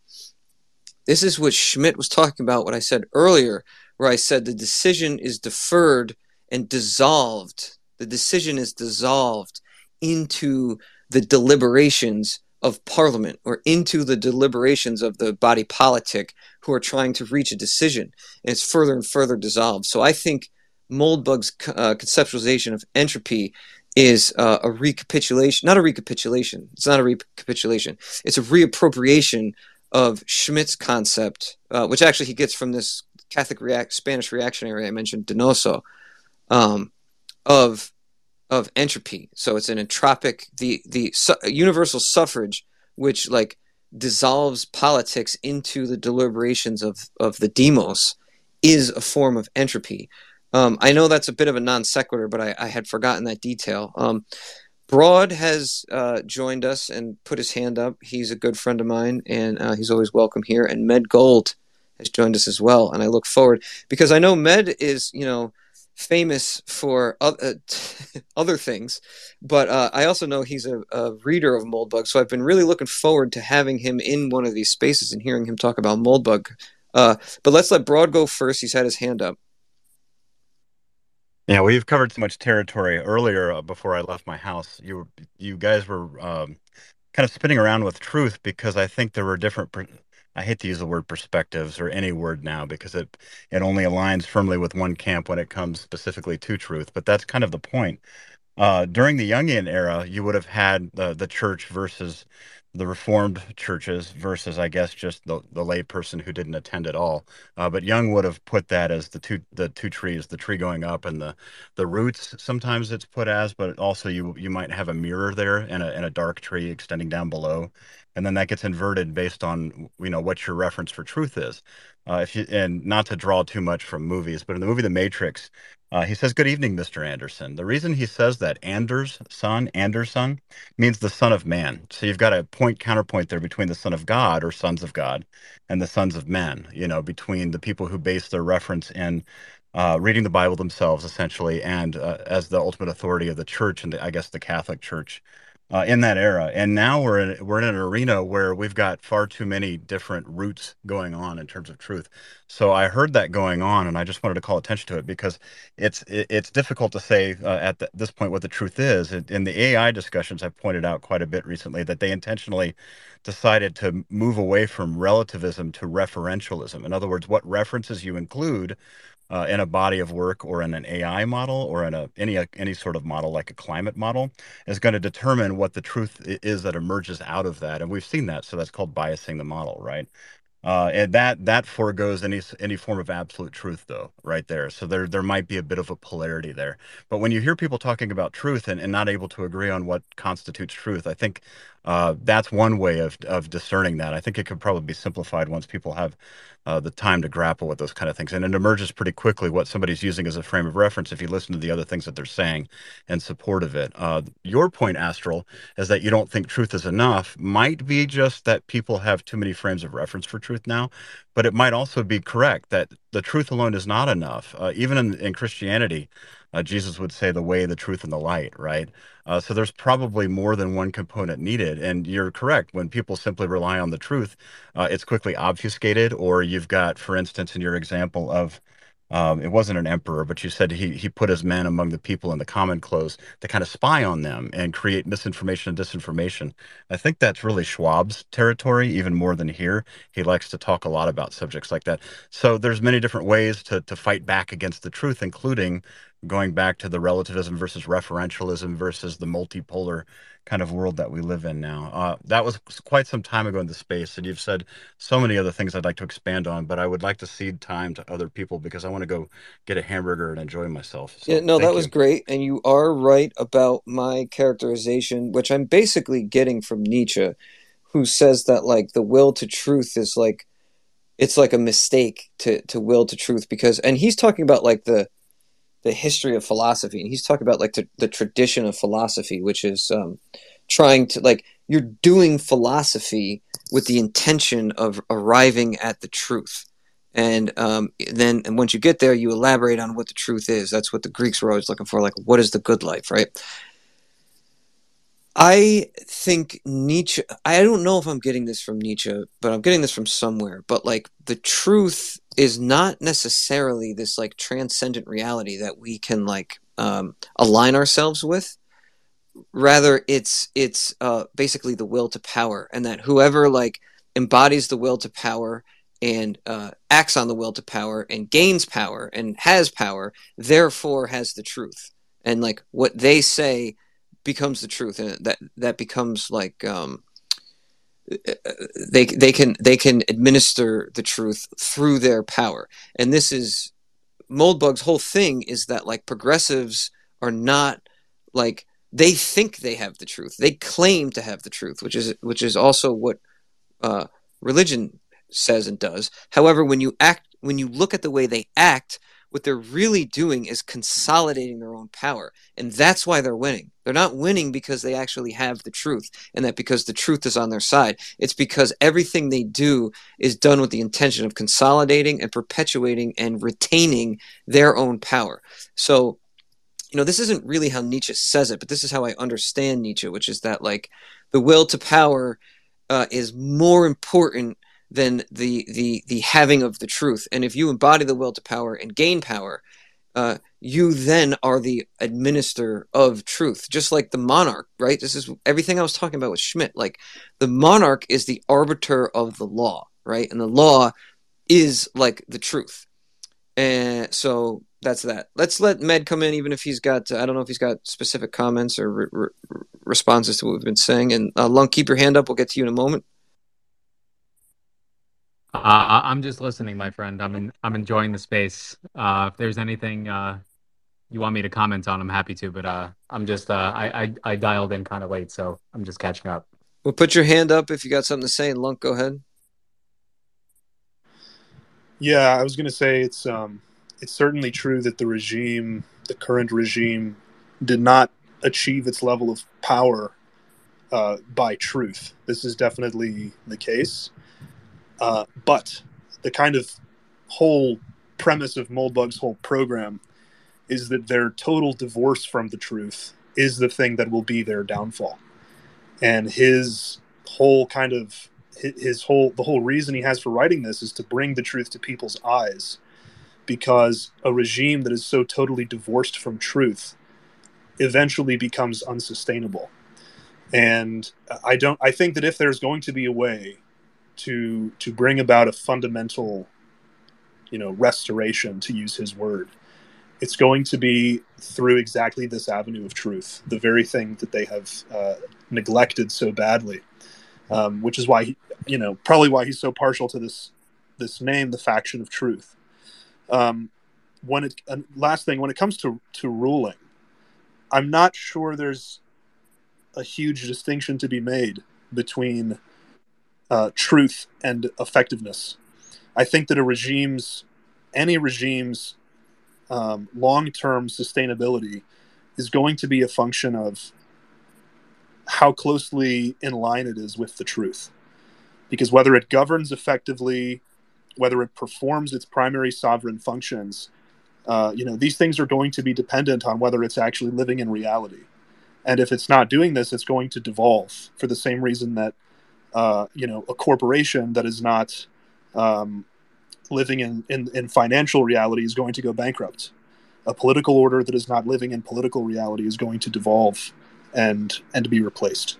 Yeah, so, it's a different form of truth, though, right? Because like if you so this is how I understand the negative feedback loop of like uh, institutional decay and loss of legitimacy of the state. Athenian, I'm very happy to see you take the mic. Keep your hand up just for a second and hold that thought. I just want to respond to Lunk.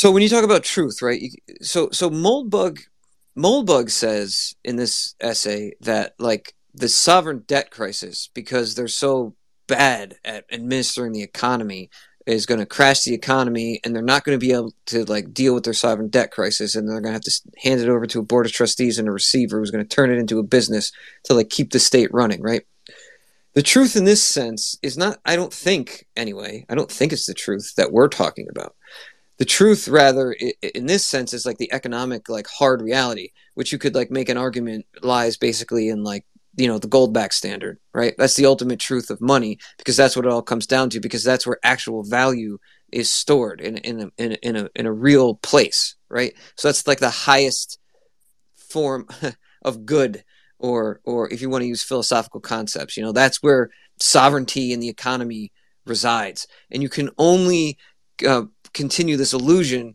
and this untruth of money printing for so long, right? I'm kind of like, I'm kind of like, uh, I'm kind of like, um, um, uh, uh I'm kind of like uh, m- morphing words here to like fit the argument.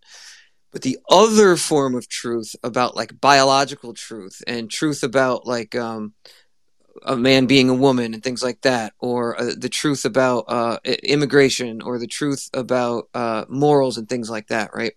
Or the actual truth about what the government is actually doing about the way how it's like abusing its people and the way that it's like disenfranchising its people and the way that it's expropriating their wealth. They hide that truth to make a veneer of like doing good and benevolency. But with things like Epstein, the truth is revealed that like what's really going on is a system of blackmail and a system of uh, money laundering and things like that, right? So then the truth is exposed in that sense. And then if they try to push a lie like uh, transgenderism, and you put transgender people in positions of power and they do things like steal women's dresses at the mall or I mean at the airport, right? These things, now this is the negative feedback loop that actually uh, uh, drains the legitimacy of the state and it robs their legitimacy uh, from the people. So they're no longer seen as legitimate by the people, and the people turn on them.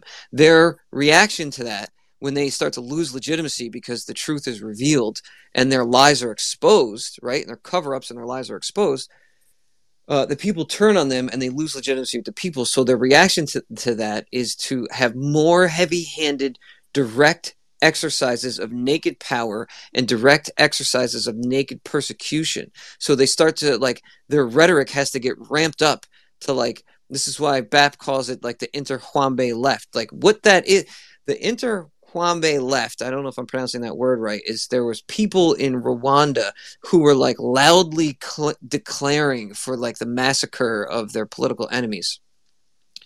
Uh, now they're loudly declaring for like the, the the imprisonment, the disenfranchisement, and the massacre of white people. Right.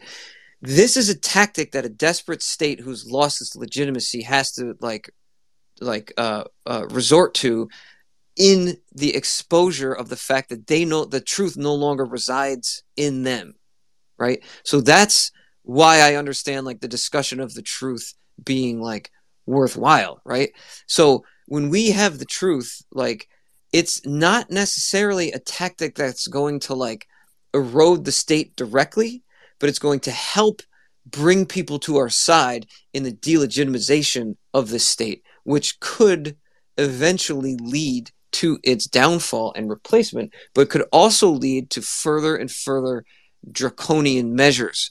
So, one of the things that I like to say is that, like, you know the FBI has been going after like different targets. So they were actually going after like black radicals at one time. I know this is extremely difficult to understand and believe, but it's true. And then they were going after environmental radicals. Then they were going after uh, like Muslim terrorists.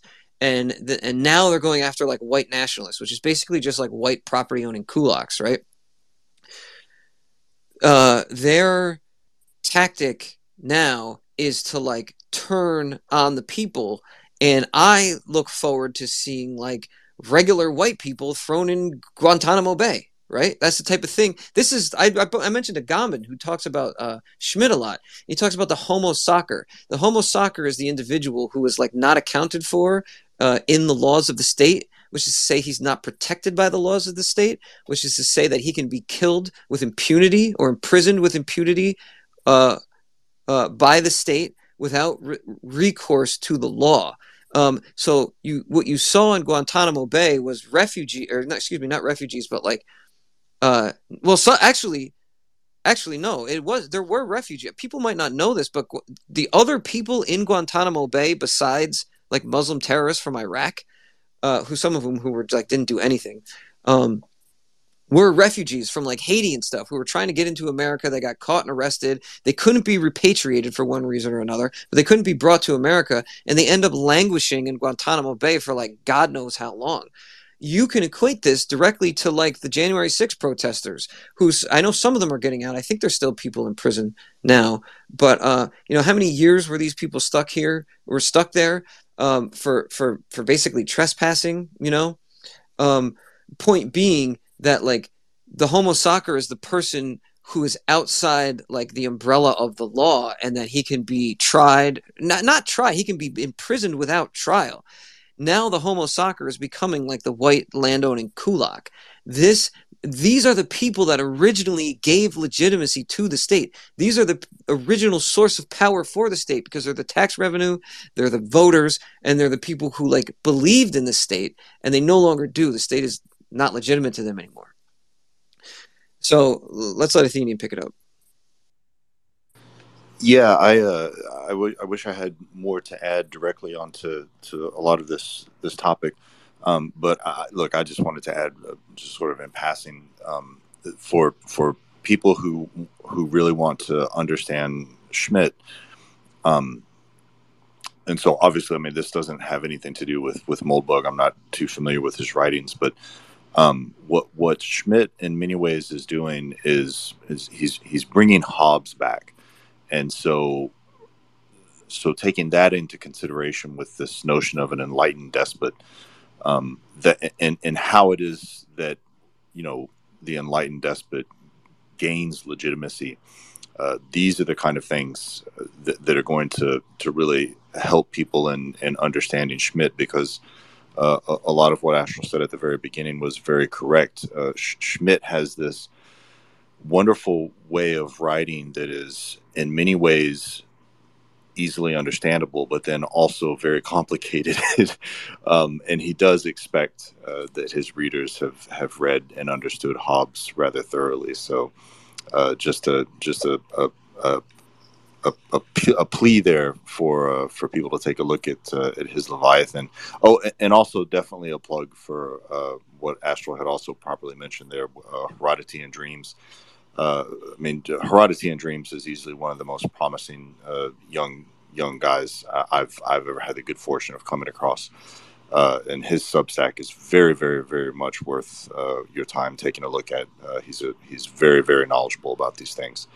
Um, Would you would so, you, would you agree with me if I said that Heredity and Dreams has a very unique read on basically everything he he talks about? He, he's got like a a very nuanced and unique interpretation. Um, me and him end up getting in arguments a lot, and I'm I'm usually arguing like the standard interpretation, and he's using his own idiosyncratic interpretation, which always is is correct and couched in the text itself. And I'm always blown away by uh, the new perspective he gives me on the, the text we're talking about. So if you want an introduction to Smith, and I said uh, Schmitt, I keep calling him Smith. Uh, if you want an introduction to Schmitt, there is no better place. Uh, uh, like I said earlier, the bureaucrat's essay is more, more for an advanced reader. Uh, Her- Herod- Herod- I can't say this guy's name. Herodatian Dreams' his, essays is the perfect introduction. Go on, Athena. I didn't mean to cut you off, but I can't help sing the praises of my brother here. Yeah, no, look, I'm, I'm with you on that. And the thing about uh, Heredity and Dreams is it's it's it's not so much that it's it's he offers unique or nuanced readings on things.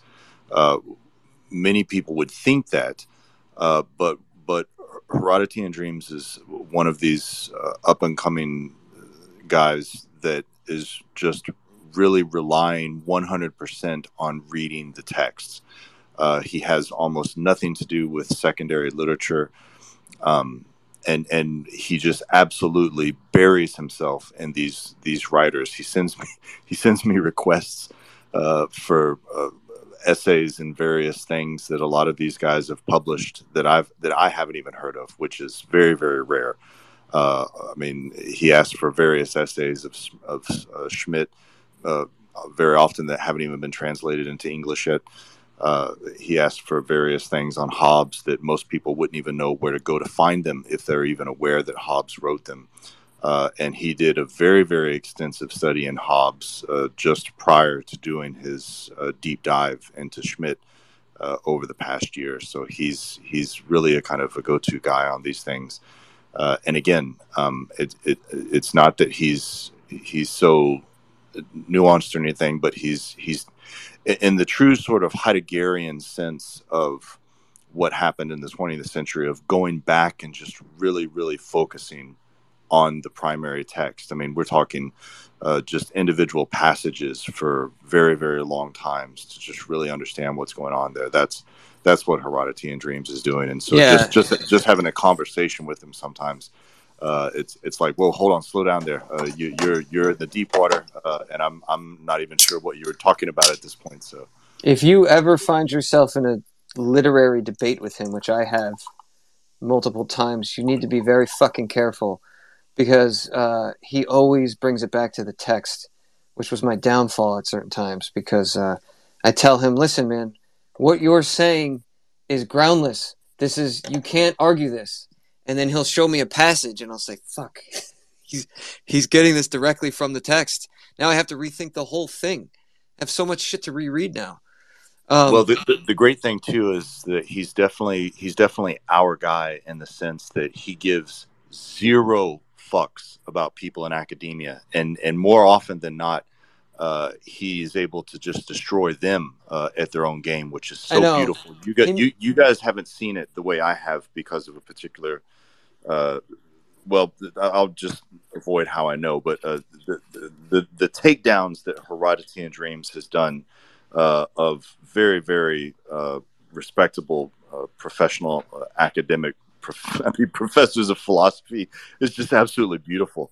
Uh, I mean, just absolutely beautiful. So, well, hopefully Herodotean will come up here and, and speak. Um, let's let Lunk go, but we are way off now. We can talk about anything. I mean, I'm so drunk, I don't even know if I can fucking talk. I don't know if I can talk about Schmitt at this point because my brain is disintegrating into a million fractals. But um, yeah, I, am probably good for another hour. If people want to keep talking, just bring up whatever you want. People could start requesting the mic. Um, I see a lot of people in the audience I would love to hear from. I just want to shameless self promotion here. Athenian, myself, Herodotean, Ancient, who's in the audience right now, uh, Catherine, who was in the audience but she left, and Bolingbroke, who's not here right now, are going to host a roundtable discussion similar to this one in uh, structure on Hamlet. And uh, it's going to be, I anticipated being the most epic, well attended, legendary Twitter space of all time. Now, the current epic, legendary Twitter space of all time uh, goes to me and Athenian on uh, uh, Nietzsche versus Dostoevsky. But I, I, I suspect perhaps because of the titans that we've assembled for the Hamlet discussion, that the Hamlet one may actually uh, overshadow. It's a tall order. I think we had something like, what did we have, Athenian? 12.5 thousand fucking listeners. Uh, so I, am looking forward to this uh, dwarfing that, but we'll, we shall see. Um, and uh, interestingly enough, the argument between me and Herodotian that uh, that led to this space was about Hamlet, and he was uh, referring a lot to a book Schmitt wrote on Hamlet, which I never even heard of until he told me about it. But Schmitt has a book on Hamlet that I look forward to reading before this space. Go ahead, Lunk. Let's get back on topic here. Uh, that was uh, we just showed our guy. We just showed the future space. Follow Passage Press uh, Twitter space, Twitter account. I mean, and uh, Lunkhead, please get us back on track. I need you desperately. um, no, that was that was a, a lovely uh, uh, segment on Her- Herodotean dreams. Uh, I'm also very interested in this Hamlet uh, space. Well, sounds, you, have proven yourself to be indispensable, so you are more than welcome. I appreciate that. Um, the only thing I was going to say, uh, we don't have to go down this route, but uh, in your previous, um, before we brought up Herodotean dreams, uh, the discussion on on truth, there's this critique of Moldbug that he's a Marxist, and I did not. Oh, I, um, I had so badly want to talk this. about this because yes, yeah, go ahead. I had never, I had never encountered this claim of Moldbug until a few weeks ago uh, after the last, maybe before the last space. Um, but Stephen Stephen Pimentel, I don't know if he's in this space. He's a uh, he's uh, very knowledgeable on this. Um, he pointed out that it's most likely because of exactly this materialist uh, uh, sort of bent that Moldbug has, and I kind of brought this up earlier. For Moldbug, the material is is the truth. He he is you know an atheist. He places great um, uh, primacy on the material and all of his arguments. You know, he's very outspoken about, um, you know, his, his, avenue for restoration is the economic. You know, it's not uh, it's not uh, divine right. You know, although he does um, take many cues from divine right people. Um, he's much more interested in the economic, and he sees the economic as being the avenue for the new regime. Um, and this is because he is a materialist and he sees this as being the sort of highest he doesn't really ascribe to the the sort of metaphysical um, dimension of any of these things. Um, so when we talk about moldbug's truth and how he sort of um, there are these like different kinds of truth and moldbug you know he cares about the financial truth but not these other kinds of truths regarding things like like gay marriage or whatever uh, he just doesn't believe in those things. So again this is not really a, a function of uh, you know uh, he doesn't care about truth. He's just he has a different set of ideas that he considers true. And among the things he considers true uh, god is not one of them. Uh, so neither are any of the things that sort of are downstream of belief in God. He just doesn't really care um, about whether two men uh, get married or whether somebody wants to, you know, uh, uh, do genital mutilation on himself. These things just aren't really a concern for him.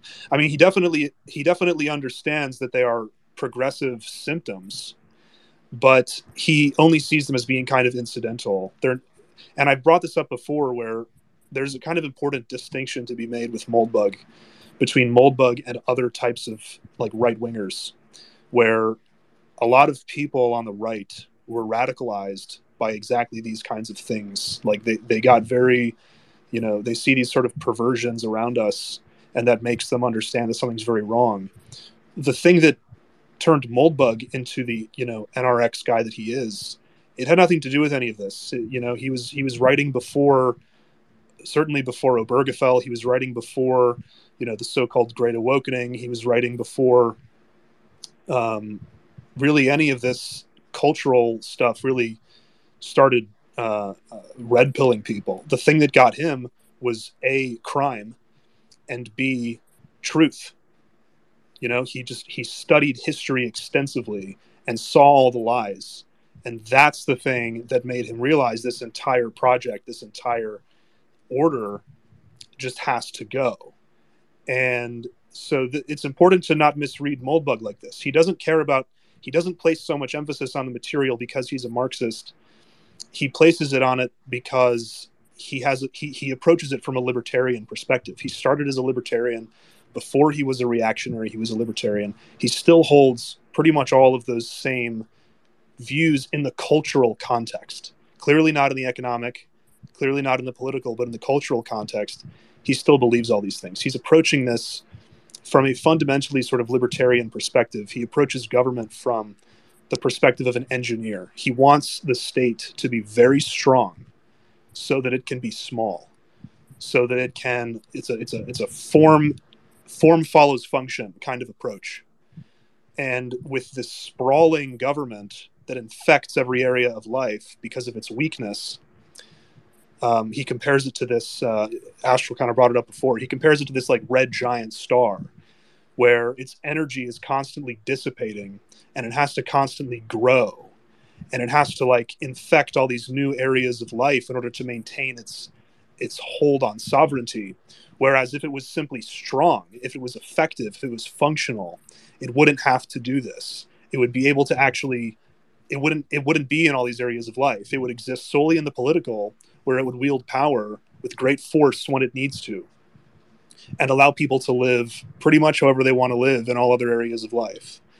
Um, so yeah, this Marxist critique I think is very dumb. It's like a fundamental misreading of of what he cares about.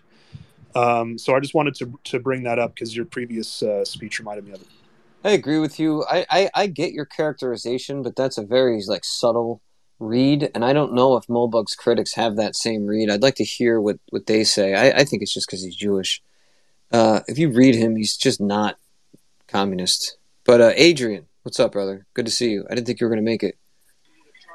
Yo, I did not make it on time. Uh, I was hanging out with Nopticon emoji tonight, uh, but I'm glad to jump in. Uh, I don't know where you are on the talk, but this is good. Well, if you can hang out, man, just stick around. Um, Absolutely. So why did BAP say that the New York scene that's frog adjacent uh, is heavily compromised and that there are regular doxers there? Is it because Pariah hangs out there? Well, hold on. Like, I would love to cut in for that. I do think that the New York scene is a little bit weird. Um, but I do think that Yarvin has a very good reason why he's Yeah, I agree. And it's not it's not like to uh, you know to create counter signaling or to um, to bring in people that we don't want in the space. I think he's doing it for a very calculated reason. Uh, he's creating a new like Warhol factory, and I think this is something that you have to get the art scene on your side in order to create culture. And like I feel like Yarvin has talked about this a lot. You have to create culture, and that this sometimes has to go through people you don't really want to have in your scene in the right space. You know, uh, especially when it when it has to do with like dissident art scenes. I think I understand why he does it, and I don't I don't necessarily approve totally, but I understand why he does it. Well, a lot of people give the scene a lot of shit, and it is kind of gay. But I also get why it's. Well, I mean, it's it's, it's I get gay. why it's im- it's, it's important though. But I personally like think the more important angle is Passage, Passage Prize, and and Man's World magazine. I think that's where culture is going to be generated. Uh, the New York City scene is good because it like actually, you know what? Tonight in uh, L.A. there is a reading going on between like um, I, I think Lomez is there, but I know that Delicious Tacos is reading, Moldbug is reading, and uh, Disgraced Propagandist Isaac is reading, as well as Matt Pagas, who's one half of the New Right podcast. Um, they're in LA doing a, a reading right now. So these things are like really, really important to like a thriving subculture.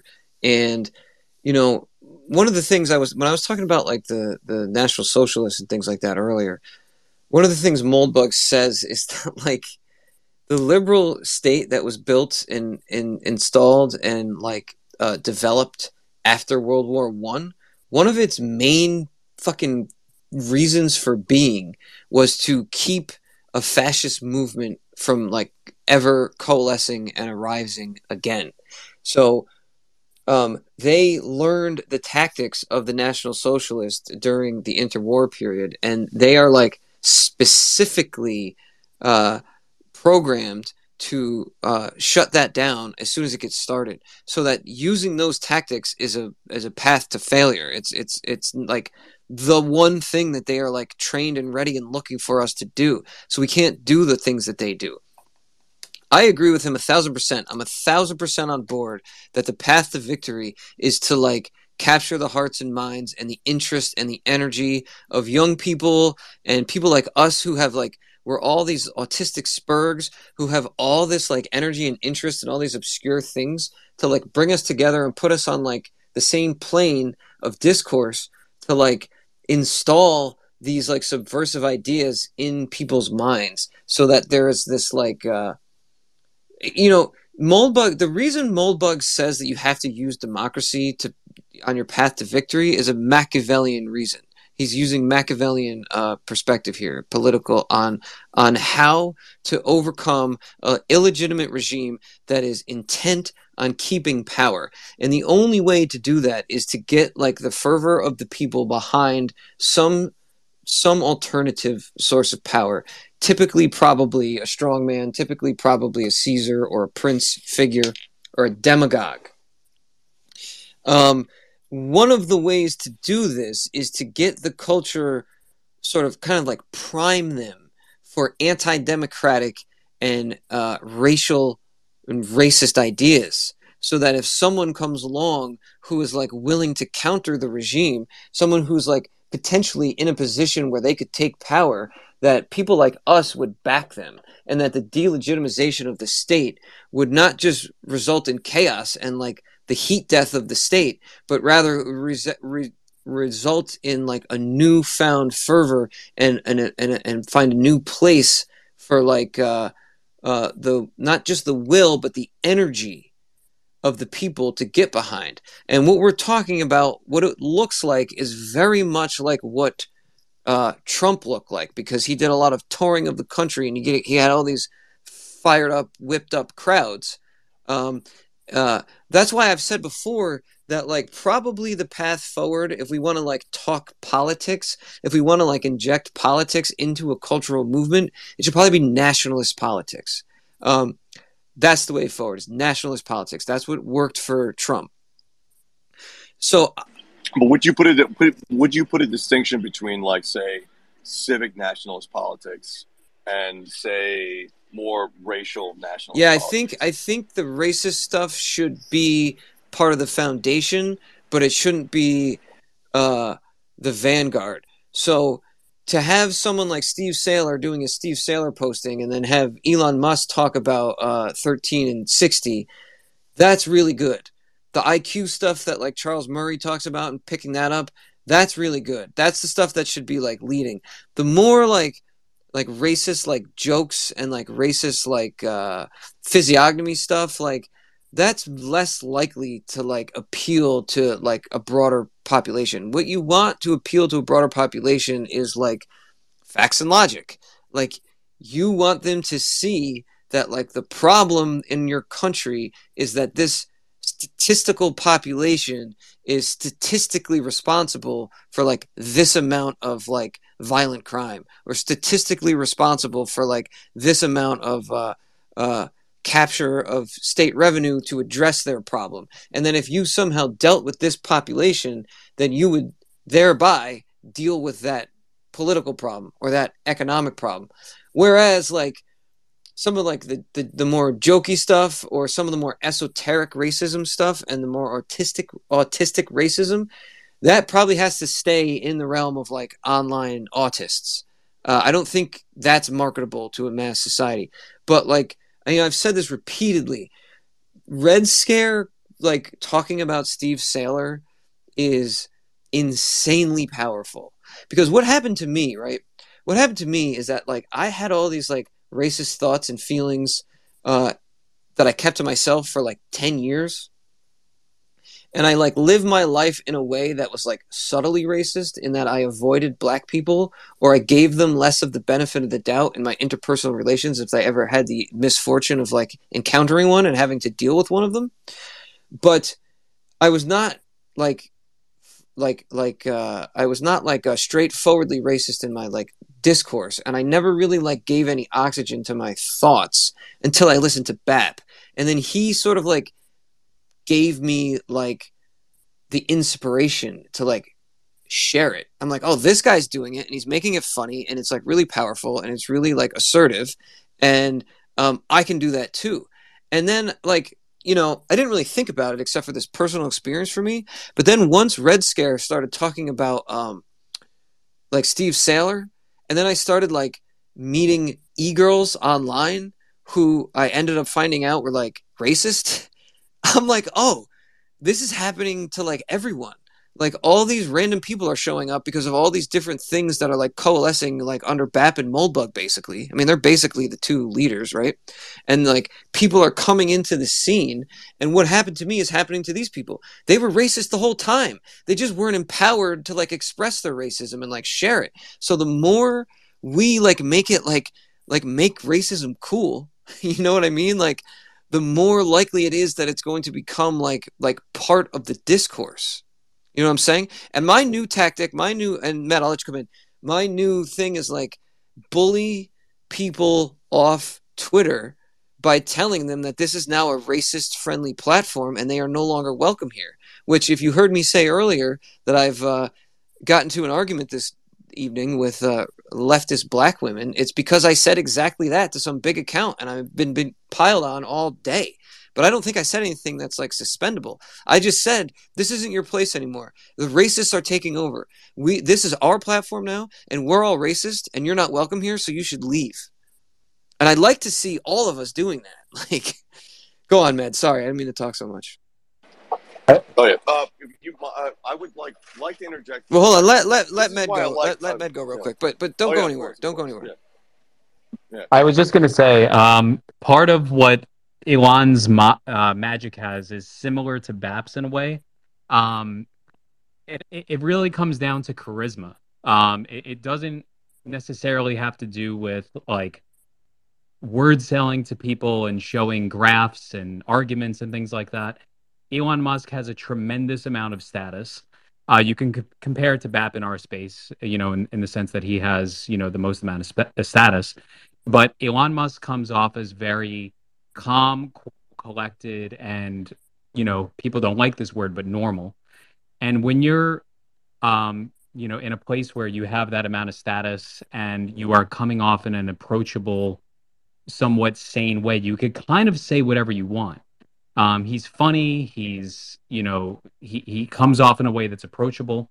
Um, so you could kind of put whatever you want, um, you know, in terms of the things that he says. But it, it comes down to the status and the charisma. I don't think how he says it and what he says is necessarily important because, you know, the, you know, I forgot who said it, but the, the people are a woman. The, uh, you know, the masses are a woman. Um, they're easily charmed and has that going for him. So he could he could pretty much say whatever he wants at this point. Yeah, I think I think that's Nietzsche. My po- I agree with you a thousand percent. I just want to clarify that when I talked about like Steve Sailer posting and like graphs and statistics, my point about that is that that's the type of thing that could probably fly in mainstream discourse without being immediately shut down. Yeah, Uh, I mean, look, Steve Sailer isn't a charismatic guy. He's, he's a boomer, right? Um, he's not a guy who's front and center. Um, he's not particularly funny. Um, you know, he appeals to people who are more autistic and, you know, Yeah. let's say uh, data oriented, and that's that's amazing. He does what he does well. Yeah, Um, Char- Charles Elon Murray Musk, too. parrot what he says in his own Elon Musk way but he he does it in a way that's approachable to people and understandable, and he knows how to break things down. I think it was uh, Rich, you know, Richard Feynman who said like, you know, if you can't summarize something very complex in one sentence, you don't really understand it at all.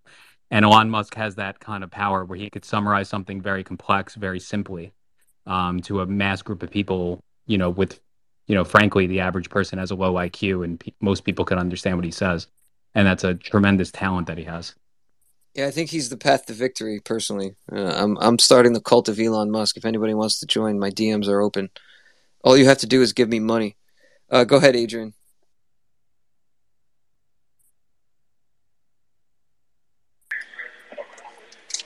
Yeah, this is what I was talking about. So I think that the way this goes forward is that you have to be able to acknowledge reality. And this is something that I, I find very in common with Meta, is this idea that it's not so much about aligning yourself with a particular idea. It's just like you have to admit what the real world is. We all see this. We all know it. We all see it happen in front of us. Like reality is what it is, and we all see it for what it is. It's a it's a mystic concept. It's a it's a physical concept, and we all are exposed to it. I think the way to like uh, like grab the normie mind is to just appeal to what everyone sees and what everyone already knows in front of their faces right now. Well, you know, yeah, we need we need unaffiliated normies, not political normies, because uh, political normies, their minds are all made up and they're not going to be converted. But yeah, I agree. I think a big part of what we need to focus on is bringing unaffiliated normies to our side who, uh, like, are are being like annoyed or bothered or encroached upon in some way by just normal day-to-day American life if if nothing else than just like mainstream discourse about race and stuff like that because to be honest with you like I don't really like want to be racist. Like I'd rather not have to be racist. I'm forced into it. You know what I mean? I feel forced into caring about politics. I don't want to care about politics. I'm fucking pissed that I have to care about this shit. And one of the reasons why I support fascism is because fascism will like put an end to it. And I don't have to think about it anymore Look, I, I don't think it necessarily has to do with um, putting it front and center. Like, it, it all depends on how you go about it, right? Like, people are generally sheep and they need to be given a signal by someone higher status than them to get the okay that it's okay to say something. And Elon Musk is positioning himself in such a way where he's so respectable and frankly high status that he could communicate these things without let's let's call what it is scaring the hoes right? Like if if elon musk started like hitler posting tomorrow and cunny posting he would lose his credibility. But he does it in a way that's very approachable and safe for normies right? So you have this guy who who commands the respect of people and communicates it in a way where they can a understand it and b it doesn't scare them. Like when he sends his little ex- exclamation points i think behind those little exclamation points he's very very aware and is probably just as racist as all of us but he's strategic and he's smart and he knows to not scare the hoes. Yeah. Um, important Yeah. quality he has. Yeah, he he's the man. After I'm I'm all in on him now after Tuesday. His thing about George Soros, like that's it. I'm sold. The the way he just had this like pregnant pause of like fucking pure rage, and then he uh he gave a Princess Bride quote. It's like I was like, okay, I'm his guy now. Like he's my guy. I mean, on top of that, he put his money where his mouth is. He spent forty-four billion dollars on this kind of janky app, um, is- just from fucking not getting banned as often. Like, Oh, that reminds me. I wanted to point something out today. The most epic premature ejaculation in human history was when 9,000 people got suspended on the day Elon Musk bought Twitter for saying nigger. Like like 9,000 people posted nigger and got suspended on day 1. It was it was like that day's going to go down in the history books. Like those people were just like they were the vanguard. They were the fucking Irish people in Braveheart that we like sent to charge into the fucking uh, archery fire. Like, and now like like they they died for us. Like we're this is going to be our place now. This is going to be our platform now. And uh, those are the people who we pour beer out for uh, when we when we go into battle to post hard R. I, I just try to manage my expectations. I don't think I, I think Elon Musk is kind of a traditional liberal at the end of the day, but you know he can see reality for what it is. Um, I don't think he's saying the hard R, you know, on his own time. I think he just sees things for what they are. Um, I, I don't think we're going to be uh, able to do and say whatever we want at the scale that we want to, um, because I think he's kind of in the sense of he's kind of a traditional liberal.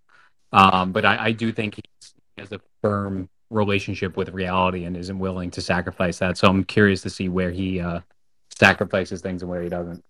Yeah, and I don't even think we need to be able to say like literally anything we want, but we need. I mean, I speak so much more freely now, dude, because of Musk. Uh, I have to. I have to mute for a second to go do something. You guys talk, Adrian. What what's going on with New York? Who was compromised? Uh, Did Bap? Why did Bap tweet that? Because of Pariah? What's going on? Oh, I, I mean, I, I haven't seen anything compromised. I hung out like on Saturday uh, with Veronica and like a couple people at the show. I hung out with like uh, Moldovan citizen. He's really fucking cool. Uh, on Tuesday night, had a good time. Um, yeah, it's good. I have no, uh, I have no critiques of them. They're pretty good people. The New York scene's decent. Uh, What, I was thinking was like, what I was gonna ask was that, what did everyone think about the Daniel Penny Washington Post uh, article went up today?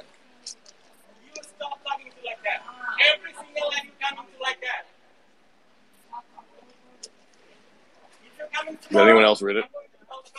Sorry, I'm a little drunk. Was it the one? Was it the one with the uh, the witness who said he was a hero that saved their lives?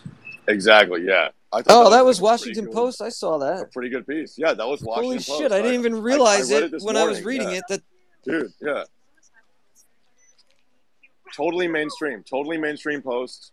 Like incredible. Like I, I read that this morning and it like charmed my life. This like during the I think day. he's going to get off, but I, you know, I hope I'm. I think he's gonna get off. Yeah. I think he's got three million dollars behind his legal fund, right? Uh, last I knew it was two million, but it could be up to three by now. All right, guys, Med and Adrian, please carry the space. I need to do something for a minute. I can't talk. I don't want any silence though. Say anything. I don't give a fuck. I'm hammered. I fucking Nigger. yeah. I've been drinking fucking Bacardi, and I don't. I can't even believe I'm still talking. So I need to go smoke a been drinking cigarette. uh, gin martinis for the last uh, two hours, so I'm pretty toasty myself. Well, this is cool because this makes it feel like I'm not drinking alone. Makes it feel like I'm drinking with like 150 people. But yeah, go ahead. Anything you guys want to say? Whoever has the mic, just talk. Just please don't allow any silence. I don't care what you say. No, I think I'm going to reiterate what I said this morning about the uh, new CEO that he chose. Um, you know, people are very black pilled on this this woman that he chose, and I think that he chose her strategically. If you watch this uh, interview that she did with him, uh, where she kind of tried to longhouse him and say that like, oh, you shouldn't be tweeting past 3 a.m. and do you think it's uh, problematic that you you know, say these certain things. And he basically told her to fuck off. You could see in his eyes that he really hates this woman. So um, my theory is that he hired her to get her uh, advertising connections um, to try to increase as much revenue into Twitter as possible. Um, he's on the path to making it profitable. Um, and I think he's going to probably establish those advertising connections, like connect those pipes as much as he can.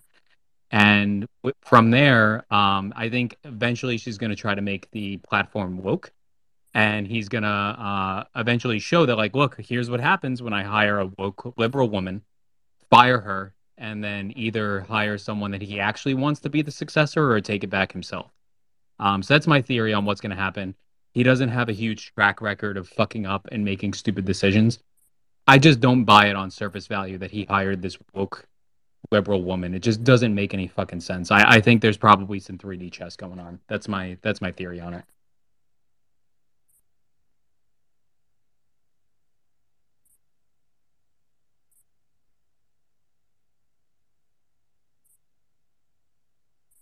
All right. Fantastic.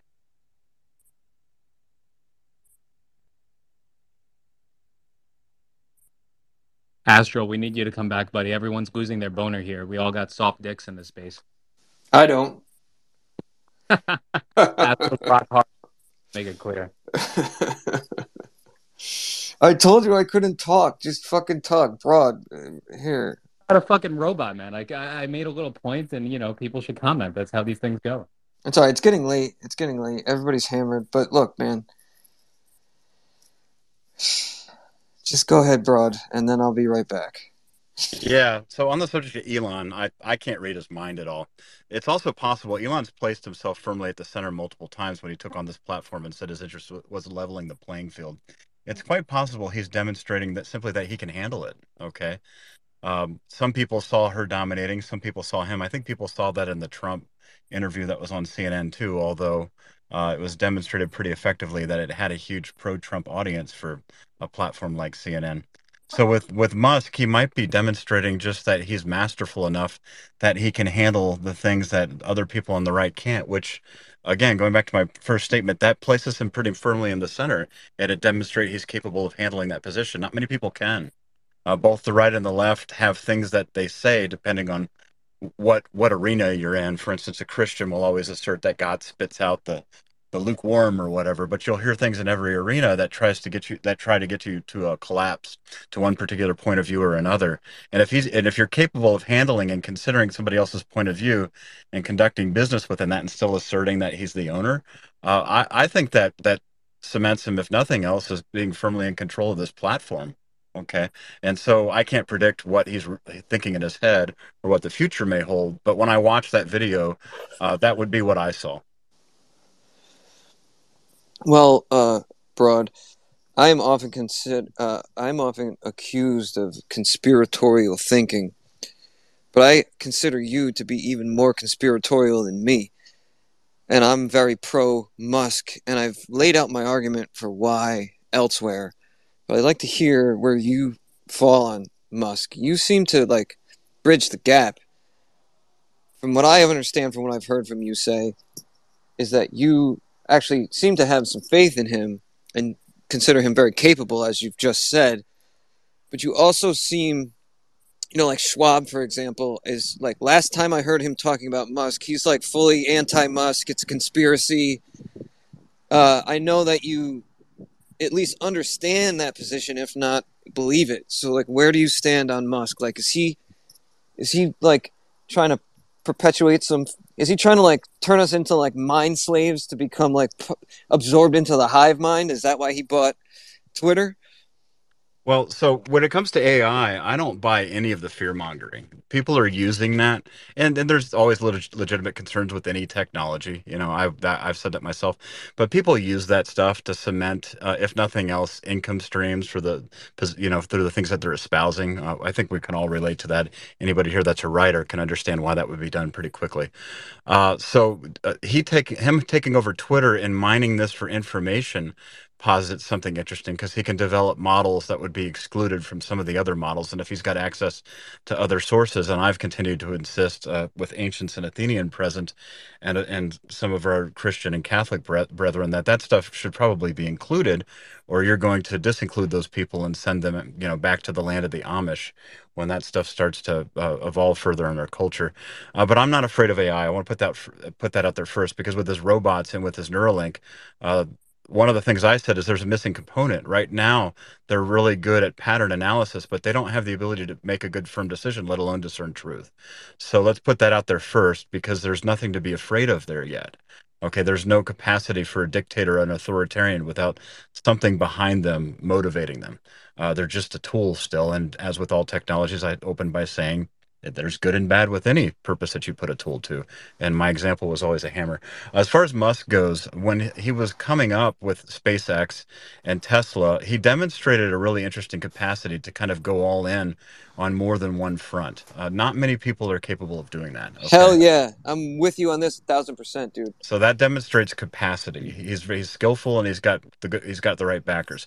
I watched him at multiple points throughout that stage. I watched first of all how he does his PR in a way that nobody else does. He's got a team around him that put him face first out there and, and quickly chop up and digest. In fact, you see this now with a lot of the podcasters and especially with Jordan Peterson. People quickly chop stuff up and put it into circulation, but there's no actual de facto like marketing for his products besides that, right? You just see content moving around. Uh, I really like his take on content as far as this platform goes. He says that he wants to stress high quality content above even advertising revenue that he profits from. He's willing to let go of advertisers if he thinks they're not a good fit. All of those things. I mean, so if you if you look at all of that, his arc from coming up in the left and how there was a lot of fanboyism around him, it concerned me a number of years ago because hype alone does not make something good. Hype alone does not give something a solid foundation. Uh, a about a year and a half ago. Uh, I have a little bit of insight here, but I'm not going to say why right now. All I can say is that he transformed into our literal Batman. Okay. Uh, Batman is a bit of a, a conflicting heroic figure, right? But never does anything that that hurts the people that he's representing. It just means that he's in a position much like other heroic figures that would place him firmly in the camp camp of our Nietzschean bros and then a lot of the Christians worry about seeing him wearing the the armor that he was wearing at that one thing. What I saw in that was that if you if anyone's familiar with the book Childhood's End, when you get to, uh, to the end of the story, there's a big reveal, and much like the the Princess Bride quote, I saw something similar to that in there. I'll just kind of leave it at that now. So is he's that hinting. is that the book by Ors- Orson Scott Card? No, that's by a wow. I'm just going to draw a blank suddenly. I think it's Robert Heinlein. Okay, um, all right, all right. It, it's it's the same as Starship Troopers. I'm pretty sure. I'd have yeah, to go yeah, look yeah. at my book. Yeah, it's book Robert itself. Heinlein. Yeah, yeah. Yeah, yeah. So uh, essentially, you get to the end of the book. He's been talking through a mirror. Okay, we've got this concept of a mirror in our culture still, uh, and behind the mirror, rather than what he expects to see, because he's looking at a mirror, and, and like all mirrors, we're projecting. We expect to see what we're projecting. Uh, he kind of climbs through ductwork on the final day of of being interviewed by this being that comes back to Earth and says, "I really screwed up the first time," and you're expecting God, and it turns out to be uh, something decidedly more ominous looking. Let's put it that way. And the end of the book just says, "Wow, I wonder what really happened to leave everybody thinking that you were the bad guy." Um, now that's a sci-fi book. That's not really a hint as to reality, but it's an interesting little book to read. And you no, I, I, like what you're saying. And actually, me you know? and you, me and you are way more aligned than I thought, because uh, you know Schwab's not here, but I, di- I disagree with him on Musk. I, maybe me and him will talk it out sometime. Well, um, I, I I didn't like. I wouldn't say I disliked Musk, but again, the fanboyism concerned me because in other arenas, it's really good in the entertainment arena. But you could look at any star and see how quickly stardom evaporates. Okay, and so if you place your faith, and Christians would call that idolatry, but if you place your faith in something like that, it has the capacity to dissipate. And I watched him go through different gates with his financing. Uh, he would be in a position where everything was in jeopardy, and then something would happen to ease the way. And I know when you're on that side of the coin, that means you have to make a point of compromise. And we can look at what's happened with his family. And he's spoken openly about being angry about what happened to his son. Okay. Yeah, he, he navigates all that so deftly. Like, we have to right. remember that we are talking about the richest man in the world, okay? We're, we're talking about a guy who can basically do whatever he wants and uh, through basically pure force force of will and also like a very deft, nimble, intellectual mind to navigate all this shit and to always come out on top. That's the thing about Musk. That's why I have. That's why I use the word faith. You use the word faith. The reason well, why. well, so so real quick, he's found he's more firmly founded, or he has a firmer foundation than he did before. Uh, but he has directly he said in an interview uh, what he where he places his belief, and if you dig into the word that he uses, it doesn't it, it aligns with the suit that he was wearing. Okay, and he was couching it and used very careful phrasing, but I caught it. Uh, what I would say to that effect is that some of my favorite musical acts and some of my favorite couples in love had a dynamism that were born out of the the so we call it call and response if you're singing uh, or uh, my favorite point of reference and forgive me for going here again is pink floyd. When gilmour and roger waters were both at the helm uh, there was just something present in that interplay between the light and the dark and we have that you know in the beginning was the light but then we had the day and the night and so you've got this interplay between the day and the night that's possible with musk involved in the story now um, and people would I, i'm just not fearful for outcomes anymore. I don't have the spirit of fear i guess you could say. So even if somebody that was was a person of faith and looked askance like our buddy uh, uh, chase sovereign bra does uh, at the has, at his choice of armor and his choice of words in certain situations uh, it's much like ai i. Don't have the same fear for the ultimate outcome. He's playing his role really well. He's much more firmly founded than he ever was. And he did exact he's doing exactly what he says at every turn. And if you put aside ideology and belief, because a lot of that's just play, as you've said, he's very rich. So he has the ability to just put on a suit that other people would never dare to wear. Okay. And he's reinforcing free speech. And so all of that has a tremendous amount of consistency. And so as a dad type figure, I want somewhere else I liked somebody saying that they loved how Elon Musk dads the platform because somebody else was saying that Jack was the perfect master for the platform because he was like an absentee father and that's that's the counterpoint. Well we uh, we like musk because he's a present father okay? So that takes us back to the beginning of your the conversation with uh, the patriarchal figure of the household kind of becoming the model for the culture. And i think it fits really well and it's and it's it's helped right our ship pretty well okay? So i i if nothing else i owe uh, him a debt of gratitude as to you for being able to speak more as a white male in our culture.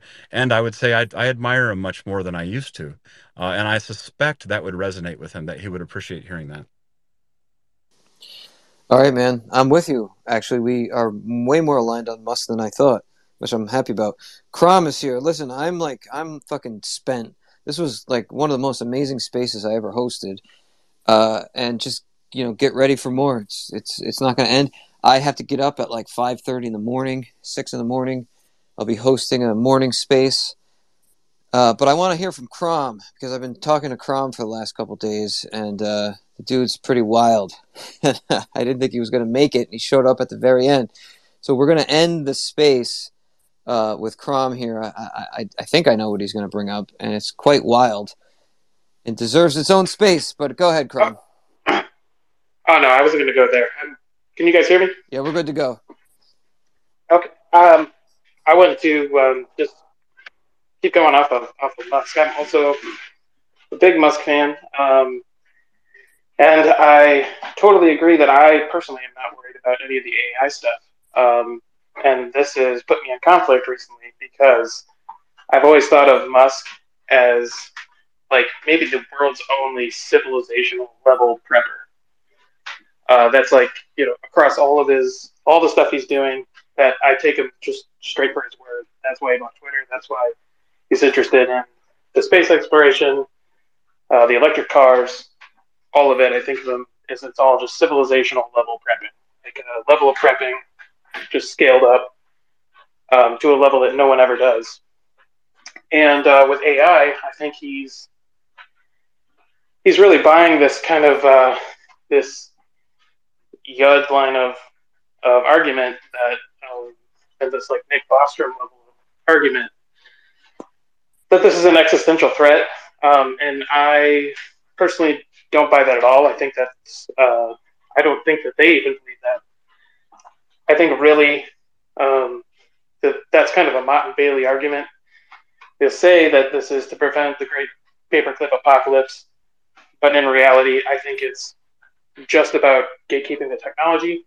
Um, if you look at like last week, there was uh, a Google researcher leaked a document. Um, it was an internal document that was leaked called uh, "We Have No Moat." You could Google that, but it, it basically goes over um, the guy's just shitting down his lip because open source modeling um, has been eating their lunch, and uh, you know, there's like some really juicy quotes in there about you know like these open source models are doing with $100 and 13 billion parameters what like we struggle to do with like their bard model with 300 million dollars and you know, like so many hundred billion parameters and uh, like I, I think that's pretty much all it is it's like uh, if you look at from the point of view of these people um, all of us have been causing enough trouble with social media and photoshop that they really don't want these AI tools to get out of hand. So that's kind of my perspective on it. That's my, my only hang up on Musk right now. Yeah, I agree. And I basically didn't care about AI up until the last couple weeks because it seems like with the development of Chat, Chat GPT, it's becoming more and more of a reality. And it's going to be something that we actually now have to start dealing with in our day to day lives more and more as the as time goes on. I need to end, but Will is here. So Will, uh, what's up, buddy? I'm I wish you made it earlier because I'm pretty much done. But uh, what's up? Okay. Oh, oh well, uh, you you messaged me to join, so I was. Uh, well, yeah, I, w- I wanted you to join. Oh, okay, got it. Okay, well, I, I don't know. I, like, there's nothing to say. Like, just that generally. Um, uh, if you guys are talking about AI models, I could go off on that, but the that's not the that's not the um, that's not the point of the space. So, um, but yeah, no, I mean, it's um, I'm looking forward to listening to the recording, but uh, I thought you had something specific to talk about, so Well, I, I did, but uh, I did, I did have something specific to talk about, but I'm done. I'm blasted. I'm fucking. I am hammered on Bacardi, so I think it's over. I think I think it's fucking completely over.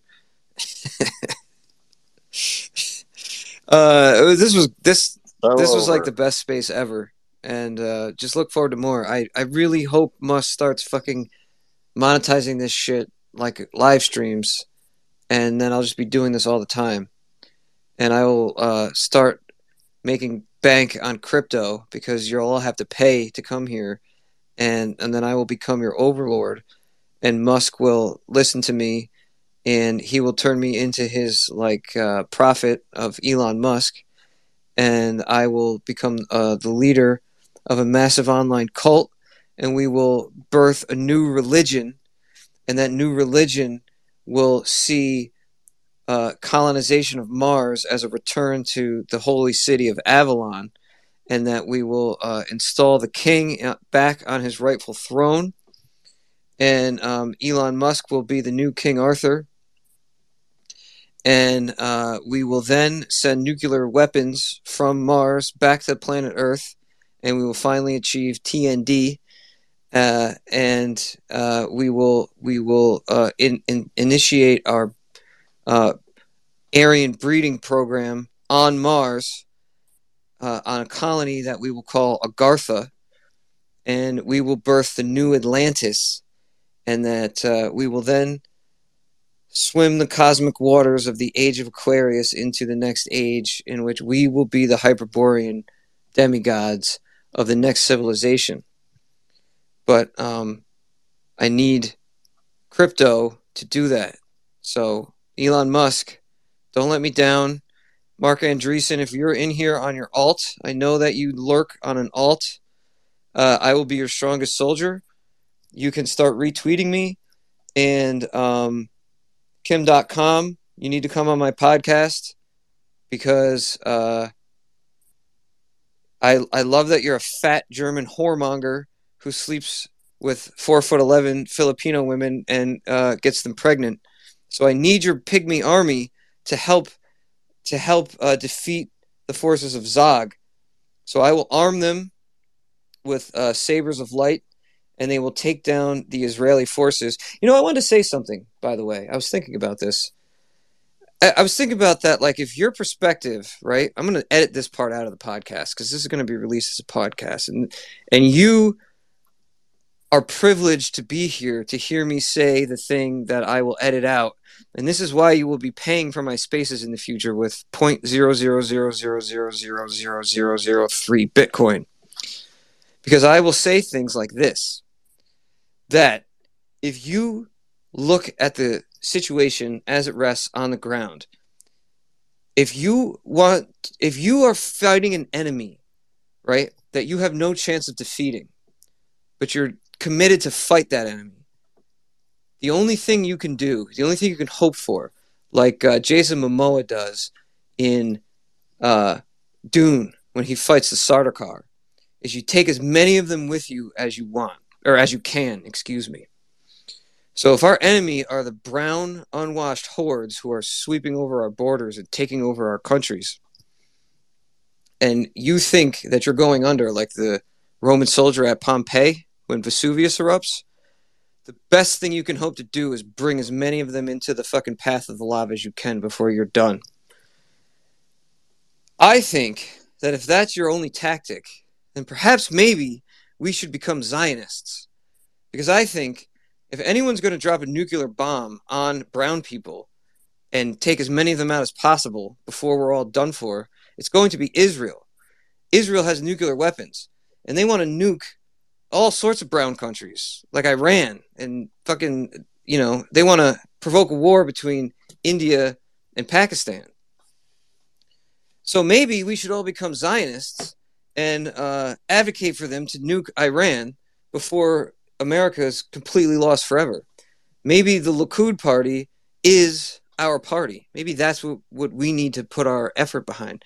Maybe the Fuentes people are hired by the Saudi state who want to, uh, you know, shut down Israel because they don't like Zionism because they know that their nuclear weapons, uh, you know, in a war of attrition, maybe Israel's our only fucking hope. Do you really think Joe Biden is going to drop a nuclear bomb on Chicago? No, he's not. Castro, let, let me be a good friend here. let me ask you to pump the brakes. Let me ask you to drink a drink a big tall glass of water. And uh, I think I think it's time to go to bed, buddy. All right. All right, brother. This is why this is why I need Yeah. Gold. I, I think you need to pump the brakes and uh, you know, get a good night's sleep. That is One- true. Yeah. All right, I have a space seven o'clock tomorrow morning. Um, I guess that's it. I guess I'm done. All right. I'll see you in the morning, buddy. Thank you, brother. I I couldn't do it without Med Gold. I gotta uh, I gotta tell you when it's time to wrap it up. That's my job here. It's it's time. It's time. Goodbye, everyone. Thank you for coming. I'm still okay. Goodbye. I'm not going to say anything else.